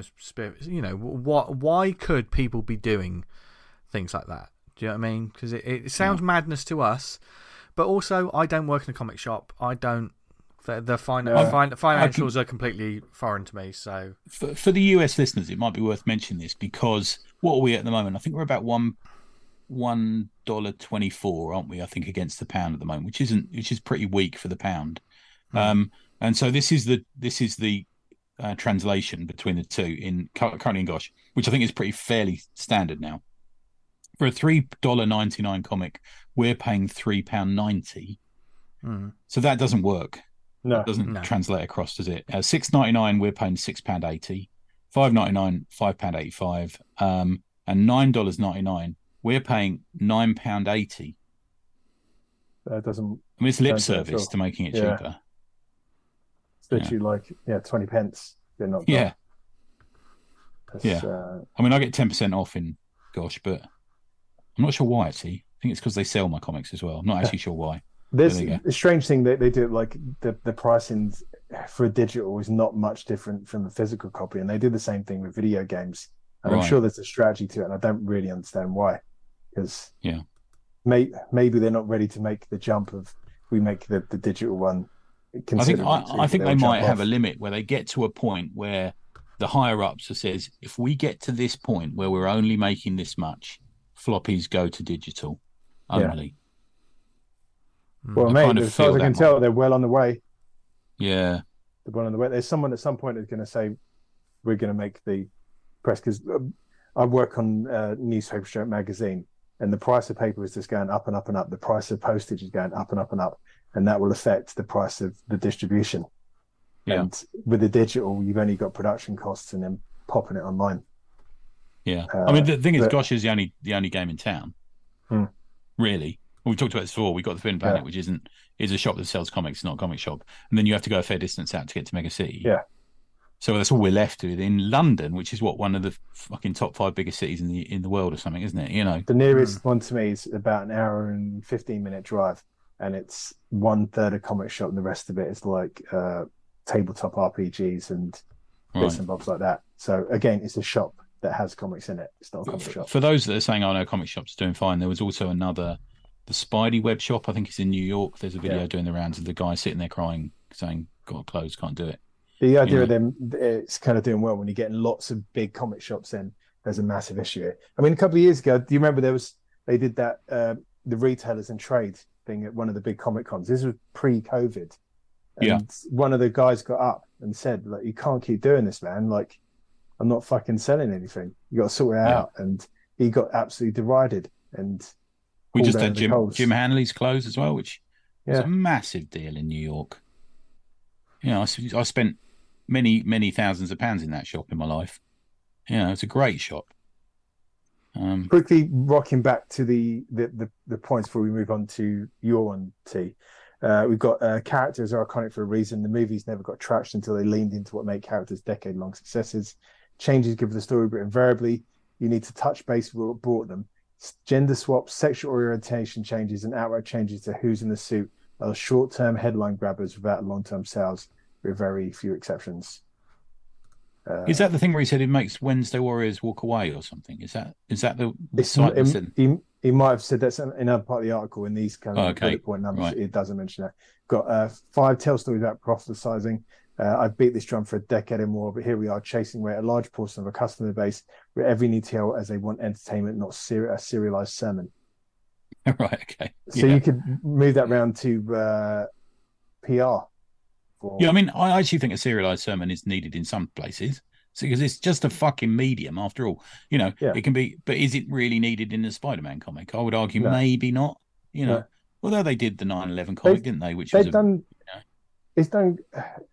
uh, I was arguing on Twitter with someone today about this, but like, there's a difference between, and we mentioned it loads of times, between discuss discussing and exploring a, a subject as opposed to almost like pointing the finger at the reader, saying, "Why are you like this? Why do you think this way?" And it's like it's all about how it's oh, done, I think, isn't it? Exactly, Yeah, it's the exactly. execution. Yeah. I mean that. Uh, we I fucking banged on about that last Punisher comic where his wife just berates the Punisher and the reader. I was just like, this is an absolute unforced error. Why are you having a go at your own readership? The only people that are buying this title, you're fucking having a pop at them and saying you shouldn't be like this, you shouldn't be enjoying this. And it's like, I, I just, I couldn't believe I was reading that fucking title. Uh, but Yeah. there we are. I said, am I going to get too ranty? I'm fucking I'm trying to hold it in a bit. Yeah, it- it- I do find it frustrating that like you get all these brilliant characters to work on, and you got these resources at your, your command, and then you're doing stuff like this, which you just, uh, and then wondering why you fucking have to go on uh, Twitter and ask for fucking money to pay your rent. I just- yeah, I know. Yeah, yeah, yeah. Comics doing fine though, but can you pay for my Comics doing laptop, fine, please? Yeah, yeah, um, For the, the third or fourth month in a row. Okay. yeah. Uh, So move on to publicity. So how how are Sorry, they publicising their comics? Should we move on to that one, guys? What do you think? Yeah. Okay. So I had a look through um, my pull list, and there's quite a lot going on in comics um, at the moment. And I thought I'd just do an open question. Can you tell me any big events that are coming, guys? We we Nope. talk about comics every day. We're in the comics world. We can you guys tell me any big events that are coming in comics? Um, not with the the big companies. I, have I know idea. Krakoa's kind of just I, ended. s- I certainly have Apart from that. absolutely no concept of what's happening in DC. Okay, No. right, fine. So that's interesting, isn't it? When you think there are there are quite a lot of things happening on. There's the sort of Catman, Catwoman, Batman war going on. There's this big Spider Gang war coming up. There's um, Superior Spider-Man started again. Um, do you know who's wandering around dressed in the Spider-Man costume at the moment? No idea. Aren't they? Nightcrawler. What? Yeah. Yeah. The um, so there's all this stuff going on, which I I read them so I know, but you two guys are so entrenched. I mean, we're kind of in the PR game here in a way, not in that we get In fucking paid for it, Yeah. but we we do it out of love, don't we? You know, we're we're quite up for you know if one of the writers said, "Oh, give me a shout about my Spider-Man comic," we'd be all over it. We'd do Yeah. it straight away. wouldn't we? So Yeah. we're kind of in it a bit like that, and you guys don't know what's going on at the big companies. No. I think that speaks a lot as to what they are doing and what they should be doing. That- um, I mean, if we look at it like this, we just spent 15, 20 minutes talking about a new Marvel comic, right? Okay, this is this is quite a big thing for this show. We don't normally don't normally do that. That happened purely. The most I read about it was one article when it was announced. Okay, and us discussing it on this show. The more we talked about it, the more it's like, oh, let's read this. Let's look forward. Let's see what they do with this. My enthusiasm to read that issue had absolutely nothing to do with any marketing that particularly happened about that comic. Well, we What said we were going to do it, didn't we? Yeah, So we Yeah. we talk, we talked about it. The enthusiasm amongst us got us to read it. yeah, We, That's the way I it is. went online after the couple of days after it had been out and looked up the hashtag and looked at the character, and there was people saying, "Oh, here's a new Punisher comic. Here's my review. Here's the new Punisher comic." No one discussing it. There was no kind of back and forth from people discussing what happened in the comic, what they Yeah. think was happening, blah Yeah. blah blah. Maybe uh, Twitter or X isn't the place to do that anymore. I think it's really stopped being that, isn't it? I- yeah. I th- So I I'm not even sure if it ever was that. To I think honest, with, but- with social media, I, I think um, it's also a market where we follow the creators we like. Um, usually, um, it's due to their work, and hey, if they turn out to be a good person as well, that is a oh, bonus. thank so we, so Yeah. we, yeah, we continue and we agree with them and we interact with them, and you can have, you know, you can have one-on-one conversations with the creator. That, you That was the beauty of Twitter when it started. Yeah, it? yeah, yeah, yeah, yeah. Yeah. I'd rather just have fucking have ignorance and just have the stories, the good stories, and I Yeah. wouldn't know who was written, Yeah. who they were written by. I'm such a sad sack. I remember like people like Bendis replying to messages I sent him, Yeah. or even sometimes some of the creators I really love just liking things I'd said. I fucking screenshot those motherfuckers. Yeah, Yeah. yeah. Do you know what I mean? I, I- was so excited. Uh, my recommendation for this week is uh, one of the creators I'm, I'm a big fan of. And it was purely when it was announced. It was all on Instagram, posting up bits of artwork, and I thought, I've got to read. I, you know, immediately saw the first post, brilliant, I'm in. They kept promoting that. They kept on the, uh, you know, this was months ago when it was first announced. They kept promoting it. They did different little ads for it. You know, I mean, they're a designer as well, so they could do these little animated ads. There wasn't any you know, here's what I think about this. It was like, this book's out now. You should check it out. We hope you enjoy it, kind of thing. That's what it was, just constantly. And seeing the work for your, f- you know, when you're seeing it with your own eyeballs, you're like, yeah, that looks beautiful. I want to get that book. Sometimes when you're online, a creator is can be too pleased with their own voice about a, a thing that has nothing to do with the fucking comics. Yeah. That, like, oh, I've. By the way, I'm writing the the big new Marvel uh, event this year. You know, uh, and if you if you looked at the Marvel printout, it'd probably be nothing will ever be the same again. You know they do. There we go. And, but Yeah. you in six months, you'll probably hear me talk about it a, a few times because the rest of the time I'm shouting about something else. Yeah. When people make fucking, you know, people say, "Oh, these Hollywood people, they're getting paid loads of money just to be in this film." Well, no, because they've also they're also getting paid the money to fucking market the film afterwards, all the it. interview Yeah. and promote it. Just because you've made the book doesn't mean you can't fucking stop talking about it. You got you got fucking Yeah. and yet it's always now like here is the thing I like, here's the thing I don't like. I'm going to rail about this. I'm going to talk about Yeah. this. What, where's the books? Yeah, Yeah, I'm now an, an expert on the cenotaph. What was it last week, Yeah. Gaza? You know, it's like that, isn't it? Mm. The I- well, I, I was actually split it into. Sorry, interrupt, Dan. Go on. Sorry, mate. That's all right. No, one of the things is like the social media interaction and follower count. Uh, I've hired people to do comic stuff for me. I'm sure you guys have done similar. And I look at what they do online. And if Mate, I've like, done it. I've done it for comics companies. You know, I have. Mm. Yeah, If they promote their stuff and they're actively like engaging with the audience, that money's also buying all their me hiring them's also buying all their eyes on my work. If it's someone being an absolute arsehole, Yeah. it's just yeah. like I can tell you now, companies won't hire you if you're yeah, being a twat why, on, why am I going to get you? Because no one Yeah. fucking likes you. So if I make a book and put a book out with your art on the cover, everyone's like, oh, it's that fucking twat. Yeah. I won't get it. Yeah. Yeah. And we're not But saying you, you have to be lifeless, photocopy the PR. You've just No. got to be, you know, check this out. This is out this Just be- weekend, and you should be really be excited about it. Yeah. Not a not if a you're a- twelve year old schoolgirl. And if you're a Yeah. raging arsehole, don't say anything. Leave Yeah, it yeah. out.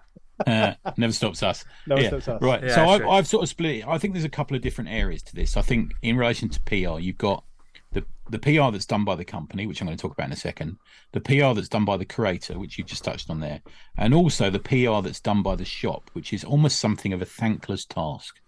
And I think there's a couple of the um, the shops I've seen online talk about this. So Da- Danielle fucking flies Yeah. that fucking flag. Yeah. She's an absolute legend for that shop. Yeah. yeah, Yeah. yeah, yeah, that's a great example. Yeah. Yeah, I love seeing. I I bought things because OK Comics and Danielle Toot has said it on Yeah. online. They've they've Yeah. shown Yeah. books and look at this, look at that. Here's our top ten. Look at this panel. Look at this, and it's like, man, that's Yeah. fucking great. Yeah, it's very. Strange but, th- but the thing is, it's it's varied. It's not sort of like it's No, it's, yeah, it's, all the it's not stuff. it's not, Not just their mates. Yeah, Yeah, yeah, yeah. yeah, Same with Strange Apparitions. I I buy stuff because he sticks it on his Instagram stories. Yeah. it just just that because he'll, he'll every day he'll put out about thirty things, and I flick through. Oh my god, there's a load of like Planet Eight stuff there. Yeah. you know, it's like that with him. Yeah, yeah. But anyway, so I'm going to come at this a little bit um, with some knowledge, and it my my stuff relates to PR in the UK comics uh, Okay. industry, and it relates to probably three or four companies that I've had dealings and worked for. Um, and I think we're overestimating the knowledge base within comic companies. I think um, a job that, that appears at a comic company is is rarely filled by someone with our knowledge of comics. Hmm. Ge- genuinely, it's it's general, generally a low paying role. Mm. And, And we- it's I, I, th- I think we do have to sometimes realise, though, don't we? Yeah, Uh, as much as we rail against it, they're jobs.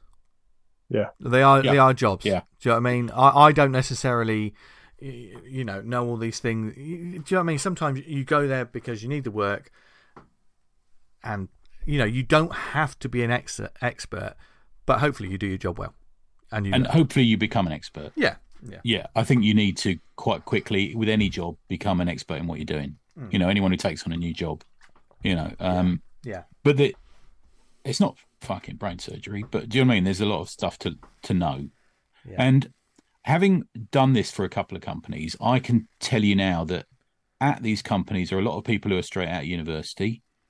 A lot of them start starting a comic company because they're interested in publishing in a much wider sense, not just comics.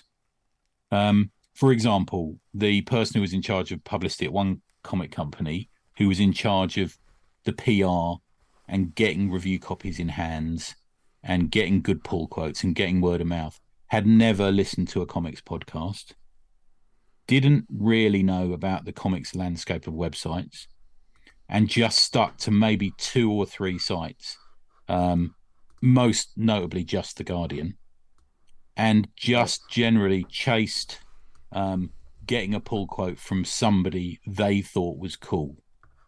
Um, I think that's most notable in the recent 2000 AD anniversary podcast, no, live stream stuff they did, which was just full of people they thought were cool journalists, people they thought were cool comedians who had no real knowledge about these comics. So I think we, we overestimate that thing. And I did um I did a an Excel sheet with all the main British, American, and Canadian podcasts and all the all the different websites that would and we you know word of mouth sprang up about in certainly in the comic world sprang up about the books that I was helping with And I think we make that mistake. We think these people know all about comics and everything like that, but they, I mean, at, at Nobrow, Sam is an absolute ambassador for comics, Hmm. and he listens to us and he listens to it. You know, eleven o'clock, for example. Um, but some of the people who work for him wouldn't wouldn't have ever heard of because they do also do kids books. But I remember there's the famous case where the designer had never heard of 2000 AD, who was designing science fiction comics. You know, and uh, that was kind of one of my roles there was to sort of say, oh no, they have a look at this. This is really good. What about this? You know, that sort of thing. And I think we make that mistake. A lot of them just straight out of university, you know, fairly low paying jobs, but they've always wanted to work in publishing, which is what they see this as. Graphic novels are now part of publishing. I think we've also got a lot of people who see, because they're much younger than us, they've never been in a world where comics have been a mass medium product. So they've never they've never seen comics on the shelves that we would buy every Sunday and our parents would buy for us when they bought the Sunday papers, for example. You know, they've never stopped at a John Menzies or something like that and bought, you know, a, a copy of Mandy or a copy of Misty or a copy of Valiant or a copy of Battle or anything like that. They've never been in that world. So they see it as a niche market. And they, I think, sometimes are swept away by th- seeing it as this cool product that is quite niche, like being into a cool band that nobody else has heard of. Mm. They're caught up with that world.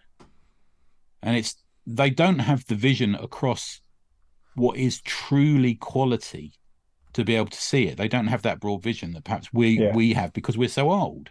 Mm.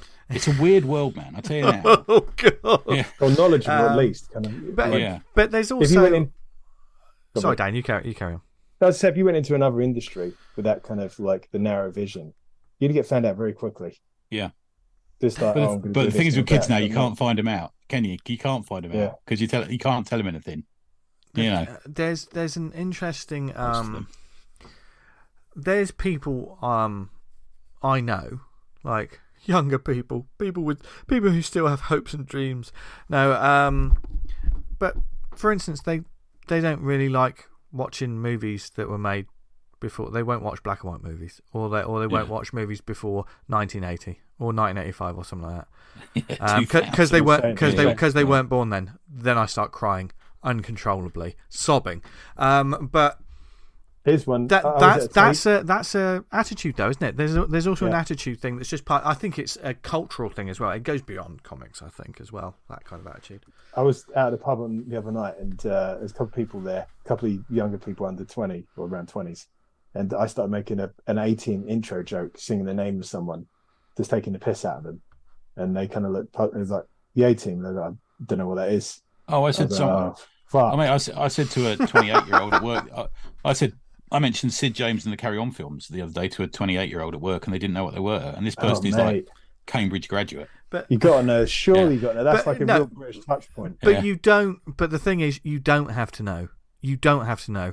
They can mention stuff that we have no fucking Oh, totally. concept Yeah, of. yeah, yeah. We have no It's- concept of. It's just it's that's just the way This is that grandpa media culture over and everything over. moves on. You know, we're always It- like, it- "Oh, I can't believe you don't you Yeah. don't know the Ealing comedy movies, surely." Yeah. Um, but yeah, it, but you know, does that also apply to the, the comics culture? I think I think it does in some ways. Yeah, Uh, you know. I think I think you got to know your history, man. You Yeah. got you got to know it because all that stopping making mistakes that were made before bullshit, as well as there's a lot of fucking great creators who are out there. If you don't know about them, you can't hire them. You Yeah. know. Yeah. Uh, and I think one of the other things I found, and, and I've seen this recently with a couple of examples. There was someone on the Slack who had just been told a load of stuff by someone who was in some particular clique, who were at war with another clique. You know the way comics are Hmm. Oh, and um and they just believed it and i think sometimes pr people go down that route as well Yeah. of taking sides um i won't bore you, bore you with specifics but i know definitely there's a, a big comics company who don't like this and don't like that and don't like them so they don't go to these people who are in i mean i I don't. I don't agree with everyone's politics in the world. There's no one in this Yeah. world who has an exact polit- political opinion as me but I can have a discussion with them. Yeah. Yeah. You know, and if you're looking to sell a comic, it doesn't da- matter whether you agree with them about the fucking I I trickle down economics or not. You got I- to sell a comic for these people. You know. I, I love. I mean, there's one of the many reasons I love Arnold Schwarzenegger, but, but like he's like, you know, I I'm on the right, but I talk to people on the left because the only way we can ever get anything done is people just talk and get Yeah. things Mm. done. And um, yeah, and you don't have to have a big discussion about your politics to sort of make good comics. I mean, at the same time, if someone's an absolute abhorrent arsehole, you Well, shouldn't if you're worry. a criminal, don't fucking talk to them. But if you've just got different opinions around, I don't know, the war in Iraq or something, you should be talking to each other. Do you know what? I, even even um, I saw Starmer talking to um, Sunak the other day where they were lining up to do something, and I don't particularly like either of them, but I was like, I'm glad they're talking to each other because there's some Yeah. countries in this world, cough America, where they wouldn't be. No, You know, it's madness. We got it's we got to stick like together. yeah, blood enemies. But like, Yeah. you, got, you kind of got to see see this shit through, man. Nothing Yeah. gets resolved by not speaking and fucking Yeah. drawing up the walls against one another. and especially when it, it matters because you're talking about paying the mortgage of all these creators you've got under you. Hmm, So get on with it. Stop playing fucking stupid games. hmm, Yeah, it's just nonsense. yeah, And I think there's these people who get in people's ears and say, "Oh yeah, you shouldn't be talking to them." Like, fucking grow up. Yeah, yeah, You know. someone did message me once on uh, and said, "Oh, like you know, so and so's in the so and so." So okay, Yeah, we, we've had it a couple of you times on here, haven't we? Yeah. Yeah, and we're like, oh, What do you right, we don't care. We're not on. We're not. We don't take sides on this comic. The only side we take to is we love comics. hmm. if you come to me with that kind of ultimatum, it says way much more about you. Uh, Then no. totally, totally. It says so much about you. Yeah, you're not Yeah. good for comics if you're No. doing that. Yeah. Yeah. Um, where were we? In- we're on in the- PR. We're That's kind of all I had to say about PR. really. yeah, Um, I think as well, don't shy. The other note I made for this is don't shy away from digital these days. Um, it's gonna go that way. yeah, Yeah. How do Promote we? th- digital. how do we think these big two companies are with the promotion? Um, and I say I don't think is- they promote to outside the fucking No, outside the bubble, man. I don't think they do it. because I don't go. I, I don't. I don't have a local. more. Yeah, I don't have a local comic book shop, and I don't frequent um, the comics uh, news sites because I don't have one that I like. But so, Yeah. so I'm unaware of the press releases that someone's copying and pasting and calling it an article. So, but Well, I'll tell you, the uh, when they did the the Son of Superman came out as gay. That came out like, and it was worldwide news. They were talking about it all over the all over the world, like articles on TV stations. And then that lasted what was it, five issues, six. It's gone. It's like It's, it's okay, we we need to get. I mean, there's so many avenues to promote comics these days that we're just not doing. I mean, what do kids do? Kids spend their life on flipping apps and YouTube and stuff.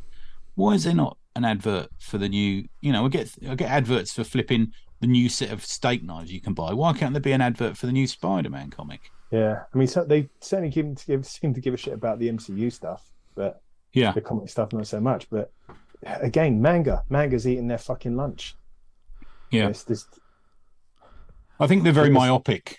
PR people at comics companies, they just stick to what they do. It's a job. They do it nine to five, and they don't they don't reach outside. They don't really think, oh, maybe we Well, I get on the start of that box set. the, or the comic know, shop run owners are like doing a lot of it from fucking love and care. Well, the comic shop's a different thing, about isn't it? You know, yeah, the, in the old days, that com, you know, I think there's a couple of these comic shops we've seen pop up online recently who are saying, "Look, you need to help me out. I'm trying my best for you. I'm trying to sell these comics Yeah. for you. You need to help me out. What about signings? What about posters? What about giveaways? You know, what about getting your creators down here? What about featuring us in your comic? You know, all this sort of thing, and, and it's just not being done. Mm. And um, they're, it's they're a tough one. I, I wouldn't like to speak direct too much about market. the retail. I mean, you're going to Mm. talk about direct market in a minute, Dan, but the direct market little, is, yeah. is shrinking, and it's Yeah. the Yeah. lifeblood of these comp- companies. Why they aren't fucking actively out there visiting these shops, saying, "Hey, how you doing?" I mean, I did that for Nobrow. I'd visit, I tried to Yeah. visit all the comic shops in the UK and said, "Oh, I'm from Nobrow. Here's my card. la, la, la, You know, have you got anything? You know, any books you need? And you know, how you doing? You know, we got some posters or whatever. Here's some bookmarks. You know, this sort of thing. You got to do it. Well, Yeah. I can bring it round to the distribution now Yeah, because yeah. the main glaring points for me is like we're selling you're selling this very niche product to a very small audience and it's rapidly getting smaller and smaller. The only way I can go and buy American comics is if A, I've got to know about them first off Yeah. and go online and buy one, or I've got to visit a brick and mortar shop or shop or store, which are go like going out of business at the rate of fucking knots. And it's like How can you not see this is a real fucking problem? Because the product is, and this ties into the PR. The product is not getting in front of the people who would who would pick this up on a whim. I Yeah. bought that Transformer number one Transformers issue into work, and I sort of said, "Oh, look at this." And the, the lady sitting opposite me said, "My son absolutely loves Transformers. Where do you get this from?" And I said, "Well, Yeah. you're probably best to get it off online." But she had no fucking clue that that was out. And Where do you get it that- from? Where do you get it from? Mm. You can't fucking these specialist shops with the like they're they're, they're hardly out and out there anymore, and they're, Yeah. they're shutting by the day, Yeah. and it- They're- it's they're- such a niche, and it's getting smaller and smaller and smaller. and, and a lot of this stuff, um, you know, they're they're making stories. All of these characters that we love because we loved them when we were kids, and kids love them.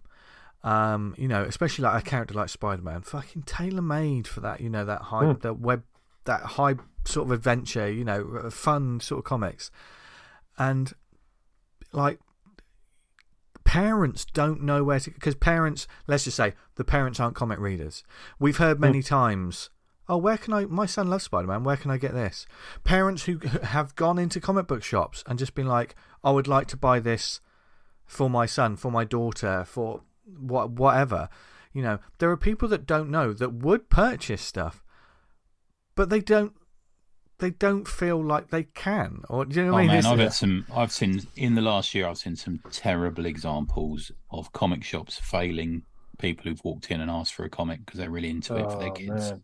It's I. I almost I haven't done, but I've almost felt like stepping in and saying, "I'll show you something." yeah Yeah. You know, Yeah, because 'Cause you, you All if those you- factors above apply that you've, you've talked about as well. Yeah, You went in, yeah. a parent went in and said, "I'd love to buy a Spider-Man comic for my kid." Yeah. Here's the comic. It's it's twenty odd pages long and it's a fiver. yeah, yeah, yeah, yeah. yeah, See you later then. yeah, yeah. Oh, yeah, right, I but- didn't realize but- they were that expensive. But you, but you could probably go right. You know, find a trade. It, here's a good story. Get them this. They'll have great Yeah. fun with it. Do you know what I mean? Or let's go to the sales section. Let's pick up something like that. yeah, You know, if and God bless you, comic comic uh, shop owners that are like, oh, they should check out this one. Yeah, great. Um, but when it comes to those sort of recommendations as well, this is going to sound really cynical. But for me personally, I think like the shop shouldn't really recommend the latest issue that's just come out.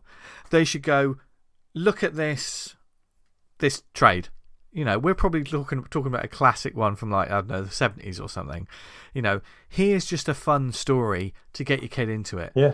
Because a lot of the Here's time, the key a lot of element of the character that that, Yeah. that why it's so popular is because of stories like this. Yeah. yeah. If you if you got somebody's just seen the Marvels movie, someone goes into a shop and wants the new Miss Marvel, wants a Miss Marvel comic, you're going to give them that first trade, aren't you? Yeah, Yeah. yeah. But if you You're not going to give them the new thing where she's suddenly a mutant, and, and and then because they won't understand, they won't be like, No. "Well, what is this? I, this isn't what I just saw."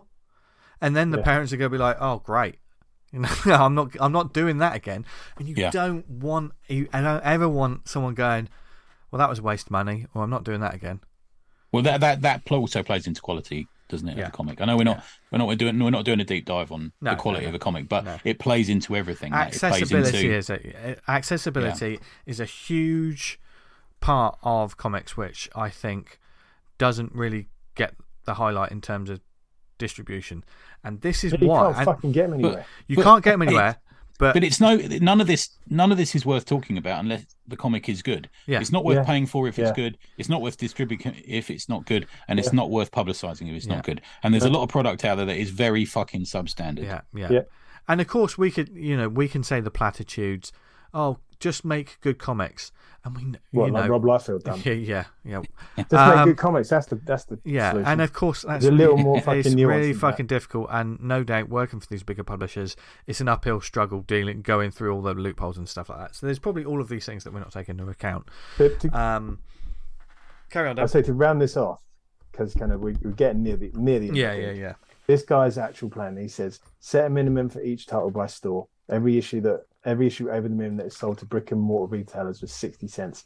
This puts books on stands, minimizes cost to retailers, and print helps print runs. So why should you listen to any of this? Because your livelihood is tethered to the retail community. Rome is on fire. Fiddle or get on the phone with some of your key retail partners Yeah. and find out what it's like out here. But prepared for some ugly stories Without some immediate action, I see 25% of the retail stores closing at the end of the first quarter 2024. Yeah. So that's kind of Yeah, a very that two years warning. thing was something that a lot of people were talking about. I Yeah. I had no idea it was that bad. Yeah. I mean, I it's didn't an it was American bad. store, la la Yeah. la. You know, but I think two years, fucking hell. That's like fucking on its last legs. Yeah, and I, I, and there's something like when we talk about like how things are struggling and the numbers of comics are dwindling and stuff. I want to be very clear about something, right? Because this is always the pushback when someone go, goes, "U.S. comics are having a problem now. You know, they're not selling as well." Someone will inevitably come back with like uh, Dogman or something like that. Yeah. That's a different fucking market. That's a different, yeah. That's a Yeah. that's like scholastic it's- right we you cannot compete with what those guys are doing and they're making great graphic novels and they're making they're doing all they're selling gangbusters they to are pretend they're the same thing is fucking You- they are not- That's- And also, your our league. market, also our market won't move over from reading the Avengers Yeah. and X Men every month to reading Dogman because Yeah. there's, it's a completely different thing. yeah Yeah. yeah It's And uh, just a medium. We're one part of it. It's just like television is, like movies are, like books are. We're Yeah. just one. The comic, Yeah. American comic, and the, the British sort of flag, flashback from that is one area of a massive medium. Yeah. And that's what Yeah. we're talking about. and So they sort of say so- the medium's doing really well, so therefore there's not a problem in our Yeah. The medium's doing really. well. It's nonsense, isn't it? Yeah. Total It's- nonsense. yeah it's You like oh well this title's doing re- really well well that's brilliant for that creator what about the Yeah. everyone I else said this before we came on the show, and the people were saying, "Yeah, but look, all these manga titles are doing really well. Comics doing great." So yeah, but there's no fucking British comics in there. yeah There's no fucking Yeah. British press. yeah Where's all the British comics? They're all fucking gone. yeah Yeah, but Yeah. they're, they're reading the comics. Yeah, but it's not. Oh and it's But uh, you know, people who are saying that ain't reading the, ma- the manga either. no, yeah yeah this is using it as a, sc- to score points. But Saying, also- look, that's that's the wrong, I'm problem. right. Uh, That's it- the it's problem. another accessibility thing as well that, that can be said. Like, um, obviously, manga is in like bookstores and stuff. Strangely enough, some of the Yeah, but the only collection. of- reason the only reason it's got there is because people are buying it and interested in it, and it's solid. Like yeah, uh, I go into my local Waterstones and I pick up a copy of Watchmen that's been out for forty fucking years.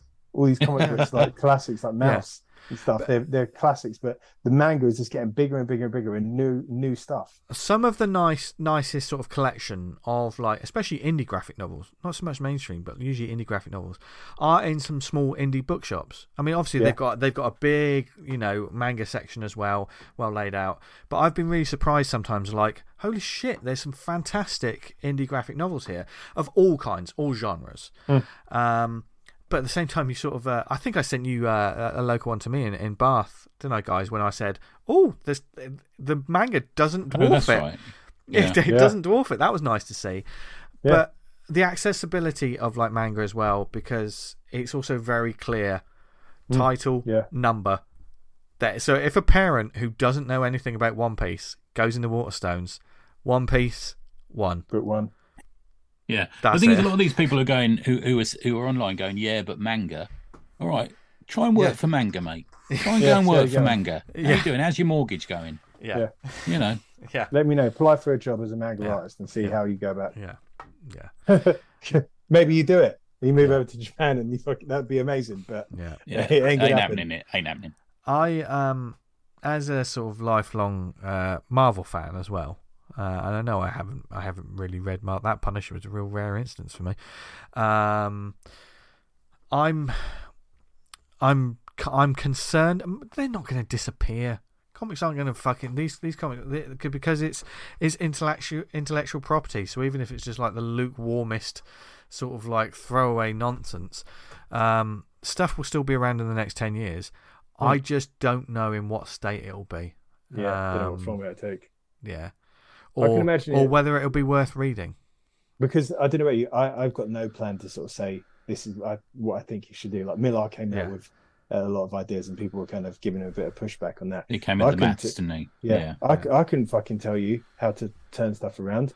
I, I might be as blasé as him putting good comics out. I mean, that's got to be Yeah. step number one. Like taking it back to editorial and sort of Yeah. saying you, you you need to sort this out. As Yeah. Millar Yeah. pointed out, like uh, Marvel was in bankruptcy, and they turned that around. Yeah. Um, Yeah. Comics of the UK, the US comic market, Marvel DC, has gone through multiple world wars, recessions, Yeah. but now we're here, and it's We've, like, we've never had a world where more people know who fucking Iron Man or Yeah. Thor are. Yeah. yeah, You know, just Yeah. make use of it. When I was a kid, That's I, what- I, I would I would have uh, absolutely dreamt of the day I could walk into a toy shop and there'd be like Captain America toys, and now there's Yeah, fucking fuck there's me. fucking loads of them. Yeah. but I think um, the, one of the main things about all this, for, for all our concerns, is for anything to get better with with the bigger publishers, a lot of work needs to be done. A lot of work needs to be done by people who know what they're doing. A lot of difficult decisions as well. I think. Yeah. Yes, yeah, yeah. And uh, you know, hopefully decisions are made for the for the right reasons. Um, that I I'm concerned sometimes that there's not enough long term thinking in in Well, in that's com- what that guy says. He's Mm. no idea. Don't It's- think fucking Marvel DC know what they're doing. it's it's short term as well and it also Hmm. suffers it also suffers from not handling certain things right um I, I threatened the guys that I was going to make a wrestling comparison uh, Oh, yeah. in, in, in this, Here it comes. but it's very much like the WWE a few years ago, and there, there's some wrestling uh, listeners are probably going, "Oh, he's talking about wrestling." Their one of their big wrestlers is Roman Reigns, right? You probably know who I'm talking about. For the longest time, the WWE tried to push this guy as the hero, the biggest thing. He's the one you should be, you know, he was winning all the time. He's he's the one you should be spending all your money on. He's the one you should support. And the audience were rejecting it for the Didn't take- longest time. No matter how many times they made him champion or whatever, they were rejecting it. They didn't want it. The, loads of people were saying, make him a bad guy. This will work. You know, if you can lean into, if the people don't like him, turn him. And they didn't do it for the longest time. And then he went away because um, illness and you know other stuff. When he came back, he was a bad guy. Business went through the roof, and he's fucking he's he's brilliant. He's brilliant because it was looking at that. What do the audience? And in a weird kind of way, the audience wanted to boo, and because they got a chance to boo, they enjoyed They- it more. Yeah. So it's like sometimes there's there's a real sense of like, oh no, you sh- you should you should like this because we're telling you you should like this. No, you don't like it. Well, you're wrong. I don't. Mate, there's- uh, there's yeah, it's so much of this. is. It's so much of telling an audience you're wrong all the time. And, and I, That's that I- Punisher fucking issue to the fucking hilt. yeah, and I I feel like I'm being told off all the time on yeah, yeah, Yeah. yeah, and like you know, certainly, Oh, by the way, I pay five pound for the fucking issue. yeah. Oh, thanks. There, there's a lot Yeah, of people pull, that your, go- pull your trousers down when I'm talking Yeah. to you as well. yeah, Yeah, yeah, There are, of course, a lot of people who rant and rave. There's the negative bits, but there's also just the casual reader who just want to enjoy that thing, and they're being told, "Well, no, you're wrong." What? We got the casual reader walking away. That's the problem. Yeah, the quiet, yeah, the quiet yeah, uh, majority yeah, is walking yeah. away. The lovely people, the ones that aren't going to shout and rave and Mm. Yeah, start a podcast for Yeah, it's harder to years. fucking. Well, as what we mentioned, it's harder to reach out to them again. Yeah. Because everything's Yeah. shrinking up. Can, can I just give a shout to Bunsey, who also mentioned Freddo Bars in his comment on podcast Yeah. discussion? Uh, Kieran, who made some really good points as well, talking about audience sizes and stuff, and Simon Russell, who also um, talked a bit about distribution and talk about promotion as well. So Yeah. thanks, guys, for piping in. All like really valid stuff. I think Yes. Kind of it's all a reasonable conversation on our It- on our Slack. it's- Simon made some and- great points about conventions as well. yeah, yeah, yeah, It's yeah. an ongoing conversation. Of course, we've just been throwing some discussions around, and uh, like I say, It's keep quite a fucking downer. I'd yeah, like, it, oh, yeah, I- it, it, it can. I wish it was better. It, it can be, but there's always those times that we we turn around and go, actually, you should read this new Hulk comic because it's fucking awesome. Man, come Do you know what back I mean? to us fucking Wednesday morning. When Yeah, baby. like the big Yeah. games out. Yeah, all got yeah, Yeah. Complex PTSD from reading that last issue. That fucking the hunger in the dusk are my faves at the moment. Yeah, yeah, Yeah. yeah. They make free co- uh, uh, new comic book day worth it at the moment. Yeah. yeah. Oh man, e- exactly. Yeah. when it's snapping to the realization, it's like, oh fucking hell, that comic's out today, and Yeah. I'd scramble for the And iPad. also, when you bastards start reading Usagi, then I'll be happy. Yeah. well, I mean, I, I tell you, I tell you what, keep the conversation going um, with your friends, your family, on online. But it's a discussion as well, and continue it in the Slack group. If you if you're not part of the Slack community, get in touch with us, and we'll add you to it. And it's a wonderful, it's a thoughtful and open discourse that that we talk Yeah. about on there, um, which is what it should always be. Um, obviously, we have our issues with the publishers or what they're doing, or the characters, or you know, I hopefully we didn't. I don't think we ranted about particular characters apart from the Punisher, but uh, that was because really. that was deep dive. Yeah. But as always, you know this this is just like our feelings and emotions on it, and our our personal thoughts. If you want to talk more about it with it, then you know A load of flange, really, isn't it? yeah, yeah, Yeah. exactly. And if mm. you're enjoying those comics, and it, perhaps there's certain, I mean, Tony reads anything, so there's there's probably not something that, that, he's, that he's missed. But for instance, if there's certain, like like like a luddite like me, oh, I'm not reading Marvel at the at the moment because there's not really anything I'm really interested in. Let me know what I should be reading. Do you know what I mean? Oh, If there's a lot of that going on. Yeah, I mean, yeah. um, Alan Purdy reminded me to read Giant Robot Hellboy, which I've been meaning Yeah. to read, and I, I didn't You've realise it was out. Yeah, And you've That's been- yeah, awesome. Yeah, Fegredo, Duncan Fegredo, Yeah. fucking hell, yeah, yeah, it's amazing. yeah. They just put together the Nick Broken show. They did. Was it Ghost Ghost Ghost Ship? The Ghost. You know when they did the. Oh, the one you the we had him on chat yeah, about. Yeah, the yeah, that's, floating that's a trade now, That's isn't exactly it? Yeah, trade. Yeah, yeah, that's a good. that That's a good series, that man. Yeah, I like that a lot.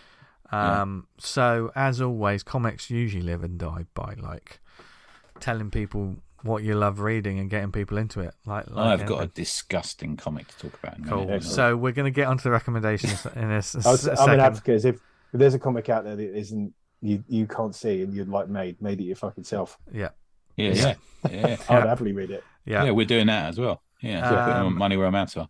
So, uh, what shout outs do we have this week, James? I've got a couple. So Electric Chair 2. Um, I don't think I'm allowed to say who, but a, a, a massive comic creator contacted Falpy and said how much they loved his art this week. He shared it with screenshot and shared it with me, and I'm like, fucking right on, brother. Fucking nice. Yeah. So it's, it's it's just made its money, but um, it needs your attention. This book, Electric Chair Two, uh, by Falpy. It's on Kickstarter now. So it's still got a little while to go.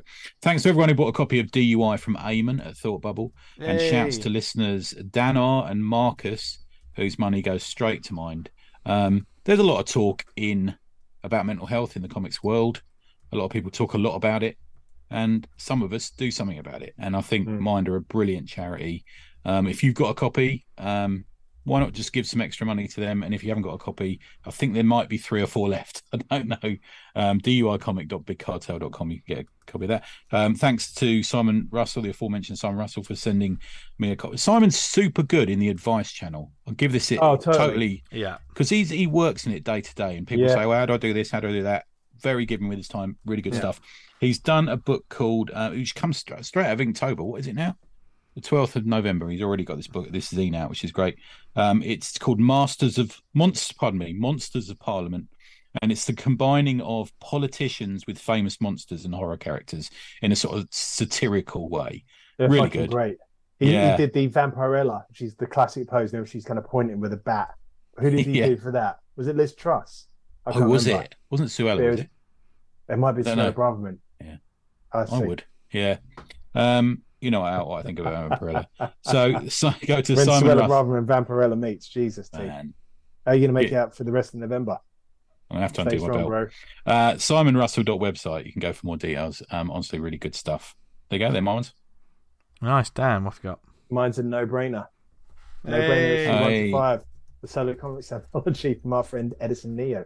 The fifth issue of a solo anthology by Edison Neo, 44 pages, three stories, and lots of fun. By the time this you listen to this on the Monday, you might only have one stroke two days to back this. It's already made its goal, so definitely grab this. It's fucking awesome. Uh, the cover with the orangutan doing the, the slam dunk on the, the basketball hoop is brilliant. Uh, I that. can't recommend this enough. Really get on on it. Yeah, you, you've only got you'll only have a day or so once you hear this, won't you? Yeah, Listen once to you hear day this. release. Don't Yeah. think, oh yeah, I might back that. If you want to back it, as soon as you hear this, do that because I've. And if he's gone past it, just get out. hold of him. I'm sure he can sort. it yeah, out. I'm sure he'll have Yeah. comments, Yeah. comments on the on the bounce. Uh, I think uh, another shout out, uh, Grim Scary Tales made it. We hit the, the Hey, stretch well goal, done, so there's another comic going Yay. out. Cheers. So big shout out to Damien Kieran and all those that are currently uh, finishing off uh, the comic. Looking forward to Uh, that, man. I did post up some pages of the competition winner, which was the sleep paralysis. Uh, Yeah. that's quite nice. You put the second know. page of that on your Patreon. on the? Patreon. Yeah, Yeah. It's kind of like I've gone for like a harsh black and white with a lot of spot blacks for it, and uh, it's turned out all right. So if you Can I say comic, go at- can Can I also say go over to Zoop at the moment? I'm backing loads of stuff on there. mate. They've got some brilliant books in there at the moment. their Jesus. curated approach is really fucking working. Yeah. It's That's good. Some excellent stuff on there. Yeah, good. I'll, You wanna I see a might load of dive into pick some out for next week's show as recommends, but there's Good some really good stuff on there. Yeah. If you want a load of BB comment, go Kickstarter. There seems to be uh, three boots. There's a lot of fucking comics like that on there. Yeah. Fine by me. Yeah, fine. me. Speaking You of know, comics, got- you- please, please them all. speaking of comics, you should be reading. Um, shall we recommend some comics to send people off into their Yeah. weeks Yes. with things to read, and uh, just bring the tempo back up again? Get us like happy and jonesing for more uh, funny. We're always happy, kids, aren't we? Yeah. We're always yeah, happy. yeah, Got another Uh, big episode next week. I'm looking forward to that one. yeah. Tony kicks off. Uh, yeah. So my first one. We all love funny animal books, don't we? Am I right in saying Oh that? Yeah, yeah, god, yeah. I'm terrified of this one. Yeah. um, this is this is not just the comic I want, but it's the sort of comic that we need. Please feel free to use that, David Lodge, as a pull quote. But this is Fuck a Duck, Fuck a Duck Comics number two. Um, it's mostly by David Lodge, uh, with additional art by Dexter Coburn. Six pounds fifty, good magazine size, good price, mixture of color and black and white strips in it. Um, it- as a sort of exec summary, short summary, it's uh, another very worthy entry into the don't give a fuck burgeoning UK comic underground comic scene. There you go. That's how I would describe it. Thank God for people like this. Um, David AK, I think he used his name Theo Lodge on, online, is a London-based animator, proving once again that good things can come out of Croydon. Um, and I'm ashamed to say that I hadn't seen the first issue, but I was um, having a scout through the small press stuff at Gosh again, and Greg, past guest, good lad, said um, I was talking, chatting, I picked it up, and he says, "Oh, this just came in the other day. What do you think?" And I said, "It looks good, man. I really like it. It looks good." Um, you can find uh, David on YouTube under out underscore of underscore ones no apostrophe underscore mind underscore cartoons, and it, I think he's a, an animator generally for a sort of day job type thing. Um, this is another comic like all the best comics, especially the ones I make that you can't read in a busy Starbucks. Um, I I read it in uh, Caffè Nero where I was I always got I tell you that I always go on a Sunday morning to go and um, write my notes for the podcast, and I was reading it, and I I had to like do a little um, Daniel Butcher look over my shoulder to see who's behind Yeah. me um, during it because it's like fucking hell. Um, it's a collection of short stories involving outrageous sexual antics by anthropomorphic creatures, mostly. Um, I'm going to describe David's art style as, or just generally the whole comic really, as part Hunt Emerson, part Crumb, part Tex Avery, and part Peter Bagge. If you kind of mixed all them up and made it like super sexual um, with massive dongs everywhere, that's kind of where you go with it. Um, the cover lets you know what you're going to be getting. Is there's um, a duck in a baseball cap sitting on a toilet. I sent you the picture of this. Did I send you this picture? Yeah, you did. Yeah, Yeah, you yeah. did. Yeah. uh, sitting on a toilet, um, masturbating whilst reading anthropomorphic porn magazine, and there's an arrow um, pointing at stuff. He does this quite a lot, David.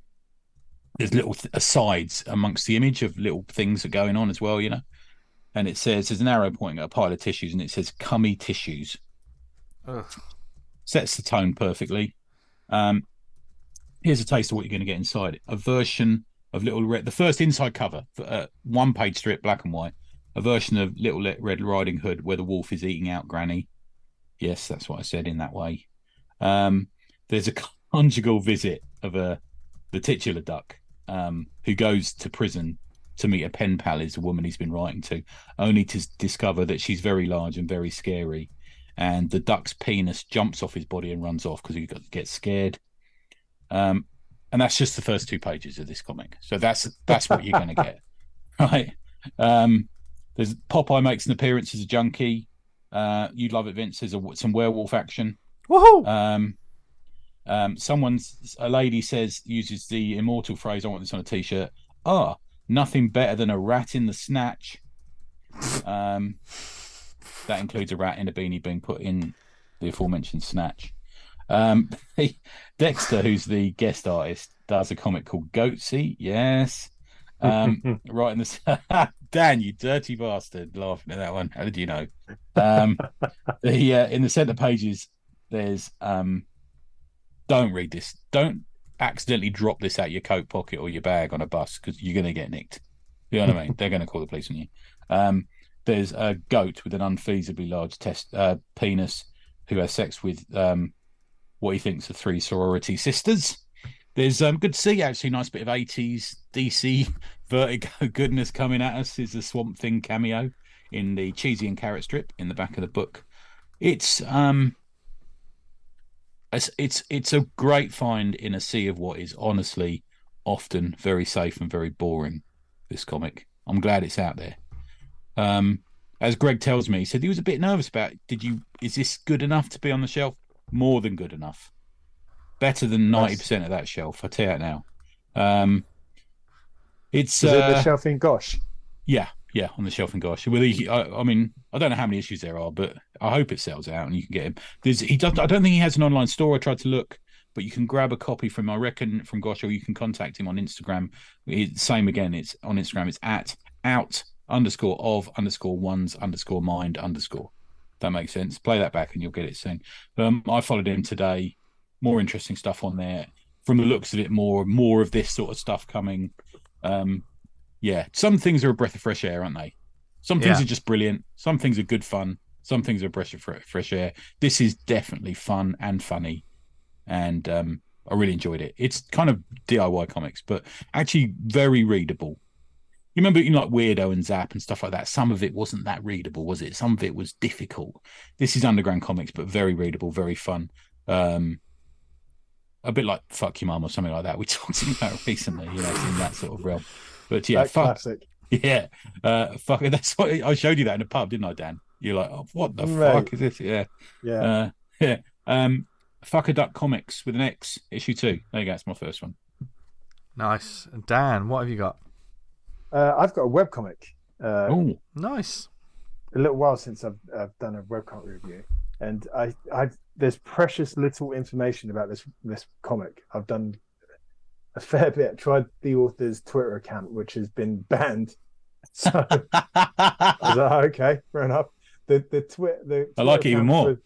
The uh, the actual comic is still active. So, but there's there's very little on the the the, the comics homepage or anything about it. It's called Homunculus. You can go to homcomic.com to read that. Uh, it's a very much a kind of a, a moody, atmospheric piece where you start off with this kind of really real grim. It's all done in black and white grayscale. silhouette Uh, stuff, isn't it? Yeah, well? lots of silhouette stuff, but then it kind of breaks into kind of almost manga esque kind of drawings with it with, when people start getting involved.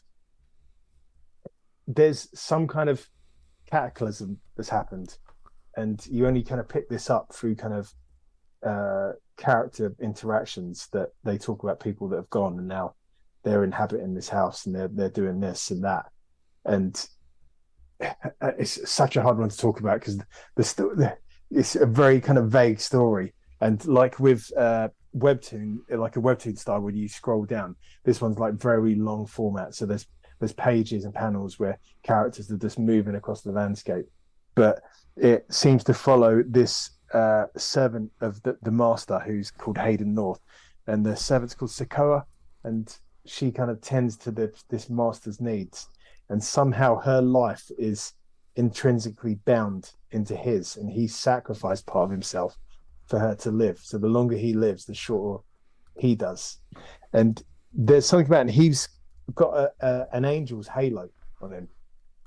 Uh, and he's kind of like marked out as being a bit different. And every every one of these people in this house Sokoa and a couple of other the, the, the girls who kind of work there as servants seem to have some kind of fear of him that he's done something or doing something that's not on the up and up. And uh, in the first chapter, he's visited by uh, a lady that he knew, knew from his past. And they keep making veiled references of the two of them working on stuff about the stuff that's happened. And it's an incredibly atmospheric comic. Uh, I've I've not gone all the way through to the end. It's been updating for quite a while, like years, and there's a lot of story in there. And I've only kind of just started, uh, like, sort of breaking the surface a bit. But it's an absolutely fantastic looking piece, uh, Nice. right from the first off, where there's like a, a, a wind charger uh, turbine charging up two lights, and the, the, the girl in question goes and, and collects it for the house. And this is the first maybe five, six spreads before she gets back into the house, brings these generators in, and then the story kicks off from there. If you kind of like more slower atmospheric stories, I really recommend you check it out. It might be a cup of tea. Uh, I'm going to read it through, see where it goes, because uh, I've liked where it started. The art style is absolutely lovely with kind of like these darkened, musty old rooms, and then you get this harsh white of the lights sort of bleaching out the uh, the environment. The the shadowing and, and texturing on this piece is it's really nice. It kind of the the houses look kind of like English, but there's like an industrialization to them. There's almost a counterpoint between the background and the characters, isn't there? It's almost like Yeah. a more realistic Mm. background, and then you've got like a cartoony character on the top of it, which kind of works for a webcomic, I think. It kind of reminds me a little bit. It's kind of an easy one to go to. Is like Studio Ghibli stuff, where Right. you've got like the more animated character over a, a kind of a very detailed background that looks real and lived in, although it's not hyper real. And you get aspects of that in this. Uh, so if that sounds like your cup of tea, I'd check it out. And because it's a webcomic, it's free. You, the the chap or person involved does do uh, Patreon that I think you can donate to to kind of give him a few quid about the comic. But if you go to Hom Comic, which H O M comic.com, you can read it there, check it out. It's also on Webtoons. So go take a look. Nice. Nice. Cool. Uh, my issue one of the week um, is one I've been looking forward to for a long time. Um, it is an image comic, uh, story by Rob Williams. The art, covers, colours, letters, and graphic design are by Pye Parr. and there is another cover done by Lawrence Campbell. This is Petrolhead, number one. This is uh, sort of a post-apocalyptic kind of story. It says in the synopsis: in a climate crisis-ravaged future metropolis, an old, grumpy, obsolete, smoke-belching, cigar-chomping, hot rod racing robot is one 12-year-old girl's only hope. Together, can they outrace the chasing RoboCops with an invention that might just save humanity? I like synopsis like that. Yeah, it's that's just it's just Nice, tight. simple. Yeah. Yeah, no, That's written by somebody who knows their PR. yeah, great. Yeah. uh, without going too far, just setting it up. Um, and this is already one of my series of the year. Fucking, uh, this gave me. There's nothing quite like really looking forward to a series, and we probably not since Hunger in the Dusk and Big Game. Like, I mean, I've been sport for choice this this year in Void terms of as well. Yeah. in terms of first issues, looking forward to something. The first issue comes out, you're like, it delivers. Do you know what I mean? Just that there's that sigh of relief as fireworks are going off behind your head about like, oh yes, I've got another fucking awesome comic. Um, this for me, this was like a 42 page issue one from Image Comics. I think I paid like uh, 320 at the time. And uh, that you might know these creators. I believe they. I'm not sure. I haven't read too much of Rob Williams' work, but I know he's a he's a veteran with, with comics. He's done a lot of Love his stuff. in stuff. Big 2000 AD guy, done loads Yeah. of DC. Didn't yeah, he do he's a- Suicide? He did Suicide He Squad. did, yeah. yeah. yeah. Um, I believe they might have worked together on the Intestinauts for um 2000 Oh, of course, or, yeah. Um, I actually kind of awesome. like. Yeah, I actually kind of like they didn't give like that they didn't give this to 2000 AD. Yeah. I kind of feel like I want them to make a few quid on it. I think Yeah. it's too good for them. Yeah. This, I mean, if there's just if there's any justice in the world, I don't know why I went music musical there. Um, this should be a fucking phenomenon. This this is big, bright, colourful. Like the action is unbelievable. There's world building. It's a sim. It's a simple story that you can follow. Um, that's got heart and emotion, and it is predominantly a series that's about robots. But the the robots have more humanity than most of the humans in it, um, and it all stems around um, Petrolhead, who is the main guy. Who, for some reason, I kind of get this feeling the way it's written as well. Rob does this way of writing, um, where it feels English, even though it's got this big sort of international Hollywood blockbuster feel to it. Like I- it's almost like I've got a Ray Winstone voice in my head for for Petrolhead, and he has Okay. the, he has this little robot that he made himself. That's like a I think it's a blue tit or something like that, isn't it? He's got a little Yeah, I like robot on his shoulder, and but it talks with a Cockney accent, doesn't it? Like uh, like the first thing that it, it, it's on his shoulder. He's Welsh, isn't he? Rob Williams, I think, isn't he? Yeah. He's Welsh guy. Oh, yeah. is he? Yeah. Hmm. Um, like for instance, there's a like a. It starts off with Petrol Head sort of standing by this monument in in this metropolis. Like um, I think it's like some sort of memorial to one of his fallen friends, and he's not allowed to be in the, the city. And a few panels in, you see this little. It focuses on the on the robot bird who twists its head round and just goes, "Oi, oi, watch yourself! Fuzz is coming." And I thought, the, my first thought was, "Hold on, the bird fucking talks." I was immediately I was like, "This is strange." Just that little moment was like, "I think this might be something a little bit special." Um, and certainly that character goes all the way through it. That bird is called Dave. By the Nice. way, it's Nice just little uh, only fools and horses. yeah. Um, but th- then it sort of cuts back to when Petrolhead was in these races. The Petrolhead uh, 5000, um, and it's a double page splash.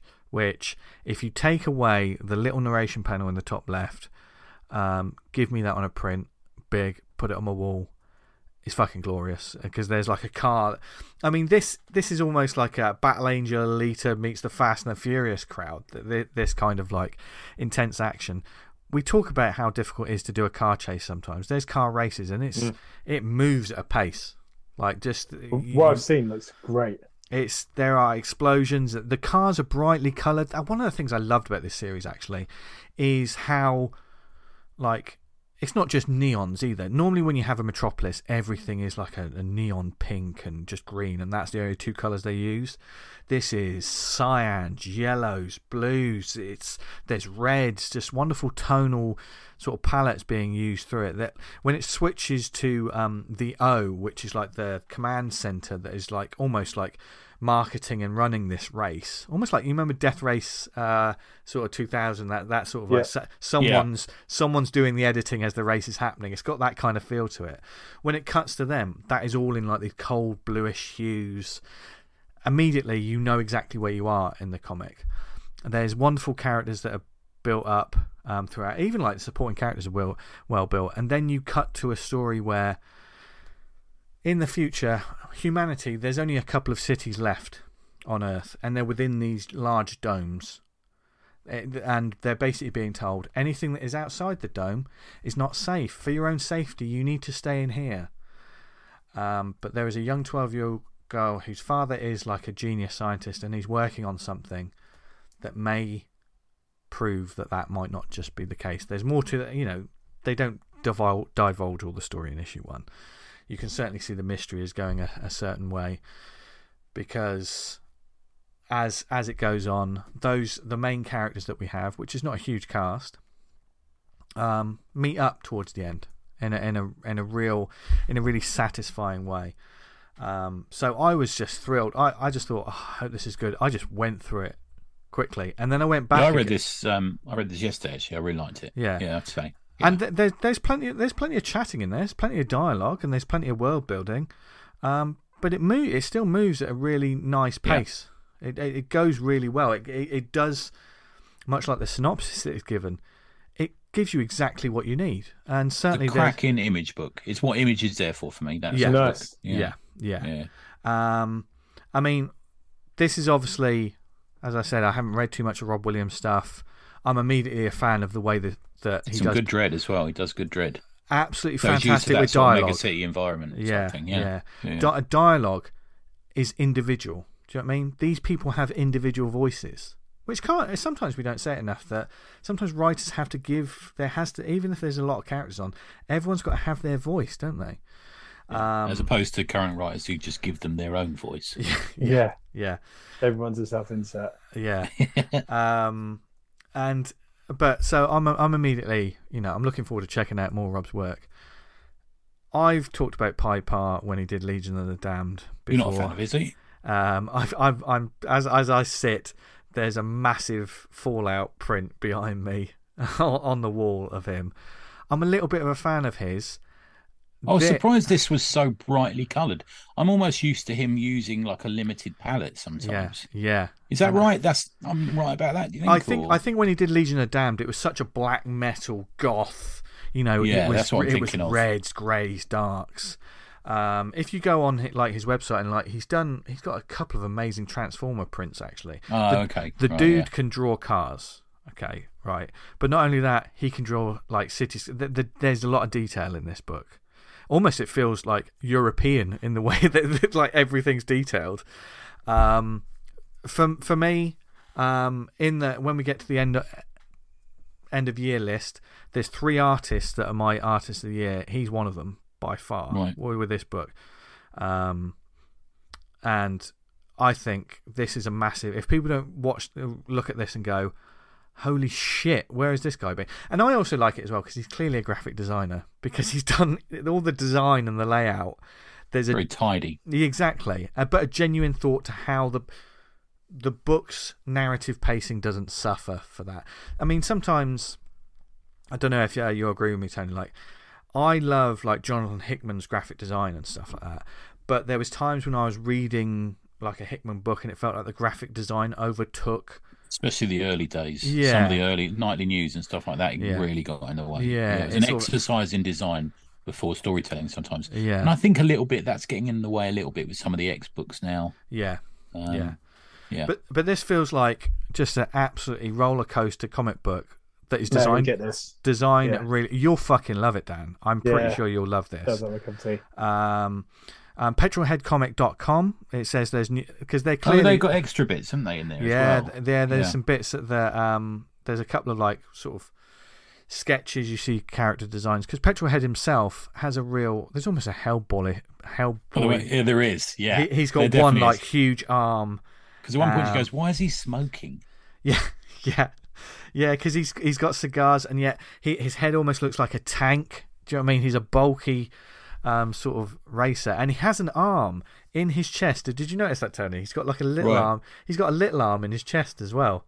So he's got that these, these huge arm. It's just really good. The next issue's on sale December the thirteenth. Um, absolutely unbelievable issue. Do not miss this. If you want, we always say about it, if you want just good time comics, this is good time comics. This is this is this is what I'm here for. And uh, Yeah. I just happen I just happen to be a fan of the of the artist, but what I got was holy shit, this is just a brilliant series. Um, so yeah, Petrolhead number one. It's it's another one of those going in the the best of list, and I've only just read one fucking issue, so I'm I'm looking for, and I really hope that it gets the love and attention it deserves because I they clearly they clearly the creators care about this, which is which speaks volumes when you make a comic and you really care about it. So yeah, check it out. That's my one. Good. Tony, Uh, last one, uh, Vampiress Carmilla, issue 18. Uh, and generally the Warren magazine world. um, yeah, I know. So after we, well, I mean, we just come out talking from something very similar. I suppose the easiest way to describe this would be um, it's magazines. There's a number of them. So we've got the Creeps, which is now called Shudder magazine, not to be confused with the. Is it a streaming service, Shudder? Yes. Is that right? Yeah. Not to be confused with that, which makes searching for it online difficult. Uh, Vampiress Carmilla, and then there's sort of various versions of that. You got a um, a, a Shudder Spooktacular Vampiress Fear book, and they are absolutely shameless homages to Warren magazine and Creepy and Vampirella and Eerie and all that sort of thing. Um, as soon as you see the covers, you'll know that you're in for a no excuses twist in the tail kind of black and white horror magazine vibe very similar to um, the magazines that we kind of spent most of October studying. To be fair, if you read up on the early days of this publishing venture, they aimed, they claimed that they aimed to recreate the Warren magazines using as many of the creators who worked on the original line. But recently, they've also been using some contemporary creators. I get a sense that they're looking at stories that appeared in Vamp- Vampirella and, and kind of not exactly mimicking them, but there's a story that came into you, Dan, actually, about a um um a Hoover salesman. Do you remember that one? Yes, I do. Yeah. This starts exactly the same way. One of these stories, Oh, okay. yeah. And I don't think Don Glut wrote into you, but uh, No. like surprisingly very similar. Um, so Don Glut, as I mentioned, um, does everyone know who Don Glut is? No, no, No. no. Uh, he's a 79 year old man who um, wrote extensively for the original War magazines, as well as being the creator of some of the. I've got a Fisto in front of me, allegedly being creator of some of the Master of the Universe characters. Um, he does a he does a story. He does a couple of stories in this. One with um, an artist called Rodel Noora, very good, um, and that's about um, a sales a Hoover salesman who comes to I'm going to describe it as a feathery end. Um, there's a vampiress story or female vampire story from Bambos Georgiou, who I think is a UK writer, um, and Santos Zabelos, which is got real the art has got a real Col- Colan esque feel to it. I mean that in the, the sense of Gene Colan. Um, and he could this I think um, Santos could easily have worked for the original version of this magazine. Definitely, really lovely. There's um, a guy called Mansour Damon. Um, he's got um, he he draws one of the strips and it's got that sort of grey wash you used to see quite a lot in Creepy and Eerie. You get that sort of two tone quality to it that you, I think Dick occasionally used it. Hollywood did use it, um, and he's got that sort of slightly more simplistic kind of look to his stuff. Um, it's done so much like a homage. There's a black and white. It's got that sort of black and white newsprint style paper the very light paper. I mean, this really does feel like an old school throwaway horror magazine that your parents probably wouldn't have liked. That can, you know, would sit on the side in the barbers or something like that. Um, there's a contents page which is just literally looks like it's been lifted out of the Vampirella story, and it's even got a a Carmilla fan page where you can write in letters and a coupon you can cut out and send away to be in the fan club and this is a this is a contemporary book. The listen, it's not all perfect. I think we we often say about about um, anthologies, they're not all hit, are they? Um, it's got a, for me, it's got a pretty good hit rate. I think the nostalgia stuff does play into it for my enjoyment of it. It's got some absolutely excellent covers. If you have a look at um, Shudder magazine online, guys, you'll see a lot of the covers are by, by, a guy called San Julian. Um, the editor is Richard Sala, is Rich Sala, not Richard Sala, who the creator who we lost in 2020. And um, I think Don Glut is like executive editor or something. He's got a, he's got a role within the company as well. It's 50 odd pages. It's five dollars 95 pence. So again, another good value thing. The issue if you get if you get Shudder, um, look for issue two because there's a you'll love it, Vince. There's a brilliant Kelly Jones werewolf story in there, just oh, gorgeous, yes. nice, yeah, absolutely gorgeous. Um, yeah, so it's brilliant. So have a look for the Warren magazines. You'll see them in comic shops. I think that's probably the only place you're going to see them at the moment. Okay. I've got I've, I've got a couple of them from Strange Apparitions. I've got a couple of them from Gosh, and I've got a couple from Forbidden Planet. Actually, I think Forbidden Planet stock them as well. They're just good fun, old school nasty little twist in the, the tale stories with that sort of nostalgia attached to them. But yeah, really good. Really enjoyed it. There you go. It's my second one. Nice. nice Enjoying comics. Imagine that. Go, Imagine that. but, but it's something that we have been doing and will continue to do every week. And we hope you have enjoyed this particular episode. Um, we, we're putting the soup, soapboxes away um, for a little bit. and uh, big one next weekend, guys. Yeah, I'm very and, excited. You know, I'm excited about next weekend. and we're also going to be uh, rolling on to Christmas and getting excited about the end of year stuff and just all the all the good stuff in in general. So there's plenty to look forward to as we finish off 2023 and look forward to 2024 and all the comics that we we have yet to read. But of course, if there's anything on this episode that you want us to shout about, if you've got any uh, comic shops, if you've got any comic events, if you just want, if there's a particular um, bit of comicdom you want us to discuss and divulge on more, because we we love doing episodes as well where really informative and people learn more about stuff. Um, take our recent Dracula episode. We got a load of good feedback about people sort of going, I didn't know all of that about Dracula, and now lots more people are into Dracula. So, uh, all that and beyond. But if there's anything you want us to talk about more, get in touch with us. AwesomeComicsPod at gmail.com. Follow us on social media. On X, we're on at the Awesome Pod, and I've forgotten what we're on Instagram, but we're on Instagram as well. we're going to get back on Instagram. We're, going to get, yeah, we're, yeah, we'll because we'll probably be there more. Just especially when we're on there, we'll just be talking about great comics that you should be checking out and things like yeah. that. I'm still posting up my uh, Jovember. Oh, oh which so is good. beautiful, beautiful. You did Flint recently, and uh, I uh, got half mast. I love Flint. um, anyway, half mast was empty. first. It's no not November. yeah, exactly. Oh, exactly. Yeah, yeah, yeah, yeah, yeah. Full mast all times at the moment. I had to concentrate. I had to concentrate. Like anyway. Uh, Honestly, for uh, all the guys listening, say stay strong. I did a Oh, little, God. little. I mean, listening to uh, our dulcet tones, it must be really difficult every every week as well. fucking very. Even I'm. Do you know what I mean? Yeah, yeah. Well, I mean, we we were ASMR before ASMR was a thing, weren't we? I don't even know what that is, and I'm still hard. Ass, ass to mouth ratio. Oh, As I always look for in my porn grading. right, okay. but th- thank you for listening to us. Whether it's on the website awesomecomics.podbean.com.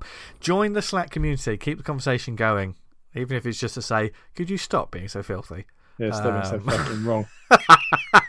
On a, on a slightly tip for next week, I was trying to find a picture of River Song naked because I had a discussion um, with a friend of mine Of at course you work. To, yeah, to say Yeah, that she'd yeah, been naked in Essex Boys, and I, could- I can't find it. So if you've got that, send it through to me. Uh, okay, so when Tony says things like that, me and Dan usually distance ourselves from him a little bit. No, usually, to be fair, I take Tony up on the challenge. And then- you have done, yeah. Okay, well, I was trying. I, look, I was trying to do you some good PR there, Dan, but you threw yourself under the bus. Oh, so, so, yeah. so sorry about that. Uh, but I thanks could for learn listening. take a few lessons from me on that regard. um, thank you for listening to us. There's on the website, awesomecomics.podbean.com. Uh, if you listen to us on Apple Podcasts, say something nice, leave a review. Helps get the word out about the show, and more people who listen, more people discover cool comics. Mm. And we always welcome more people to this amazing community. That is, um, seems to have sprung up around the show. We don't know how it's happened. But if you also listen to us on other networks like Spotify, Amazon, Stitcher, Podnose, Podknife, what networks are we on, Tony? We're on Pod, brothers and sisters, pump up the volume. Dance, dance. Anyway, um, that is an absolute banger. That's just in my head earlier. I couldn't get it out, so I'll just say it. Yeah, yeah. Yeah. One of one of my favourite jokes probably of this year was on that um you know that Philomena Cunk TV show. Once every episode there would be a reference to Pump Up the Jam. oh dear. I had And a it- fucking terrible joke yesterday. It made me laugh. It's truly grade F shit. So a dad, a dad was watch, washing the car with his son. After a few minutes, son said, "Dad, can we use a sponge?" I saw that one. Yeah. Oh, Oh, actually, I really like that. Um. anyway, where can people find us online, etc.? Tony. Neveronanything.com every week on a Wednesday. I'm posting my favourite book and my least favourite book of the week. So go and have a look. Plus Oh, some nice. ramble from me as well. Spicy. Excellent. Dan. You can find you can be Vanguard at vanguardcomic.com. That's going to return next issue in 2024. And uh, every day I'm posting up these Joe Vember pictures Nice. Yeah. uh, on my Instagram, which is I think it's at Dan at Vanguard or something like that. yeah. After over Christmas, we'll have a little drawing challenge again, shall we? Mm. I Mm. yeah, that's a good idea. Yeah, good fun. I I don't know if we've got time to organise it. We know we did like the Secret Santa thing where you do a little drawing for someone and send it out to them. Oh yeah, that was good. Yeah, it's still only Yeah. November, There's still time isn't for it? that. Yeah. Yeah, yeah. plenty more to get involved with. You can find me on uh, social media at Jester Diablo. Thank you very much for listening to this week's show. Join us next week for more rambling and awesome comics chat, as well as, of course, great indie books to check out and uh, for your your working week. And uh, until then, wherever you are in the world, we hope you're happy, healthy, doing well in yourself, and reading comics that you Mm. enjoy, because that's what it's all about. Never mind. Tell us Uh, about them as well. Yeah, apart Hmm. never mind uh, the, all this business nonsense, all the chitter chatter, the back and forth on online. It's all white noise. As long as you're reading a book you're really passionate about and you Yeah. really really enjoy, it, it it, comes- doesn't matter. I think it comes from us not wanting it to go away. Yeah, we love it so much. Yeah, yeah, That's yeah. all it is. yeah. Yeah. And if you've got a book that you want us to know about, please get in touch. Hmm. So until then, keep reading loads of cool comics. Keep reading, well, keep making loads of great comics. Yes. And as always, what should they do, guys? Stay awesome. Stay awesome. See you next week. See you later. See you later.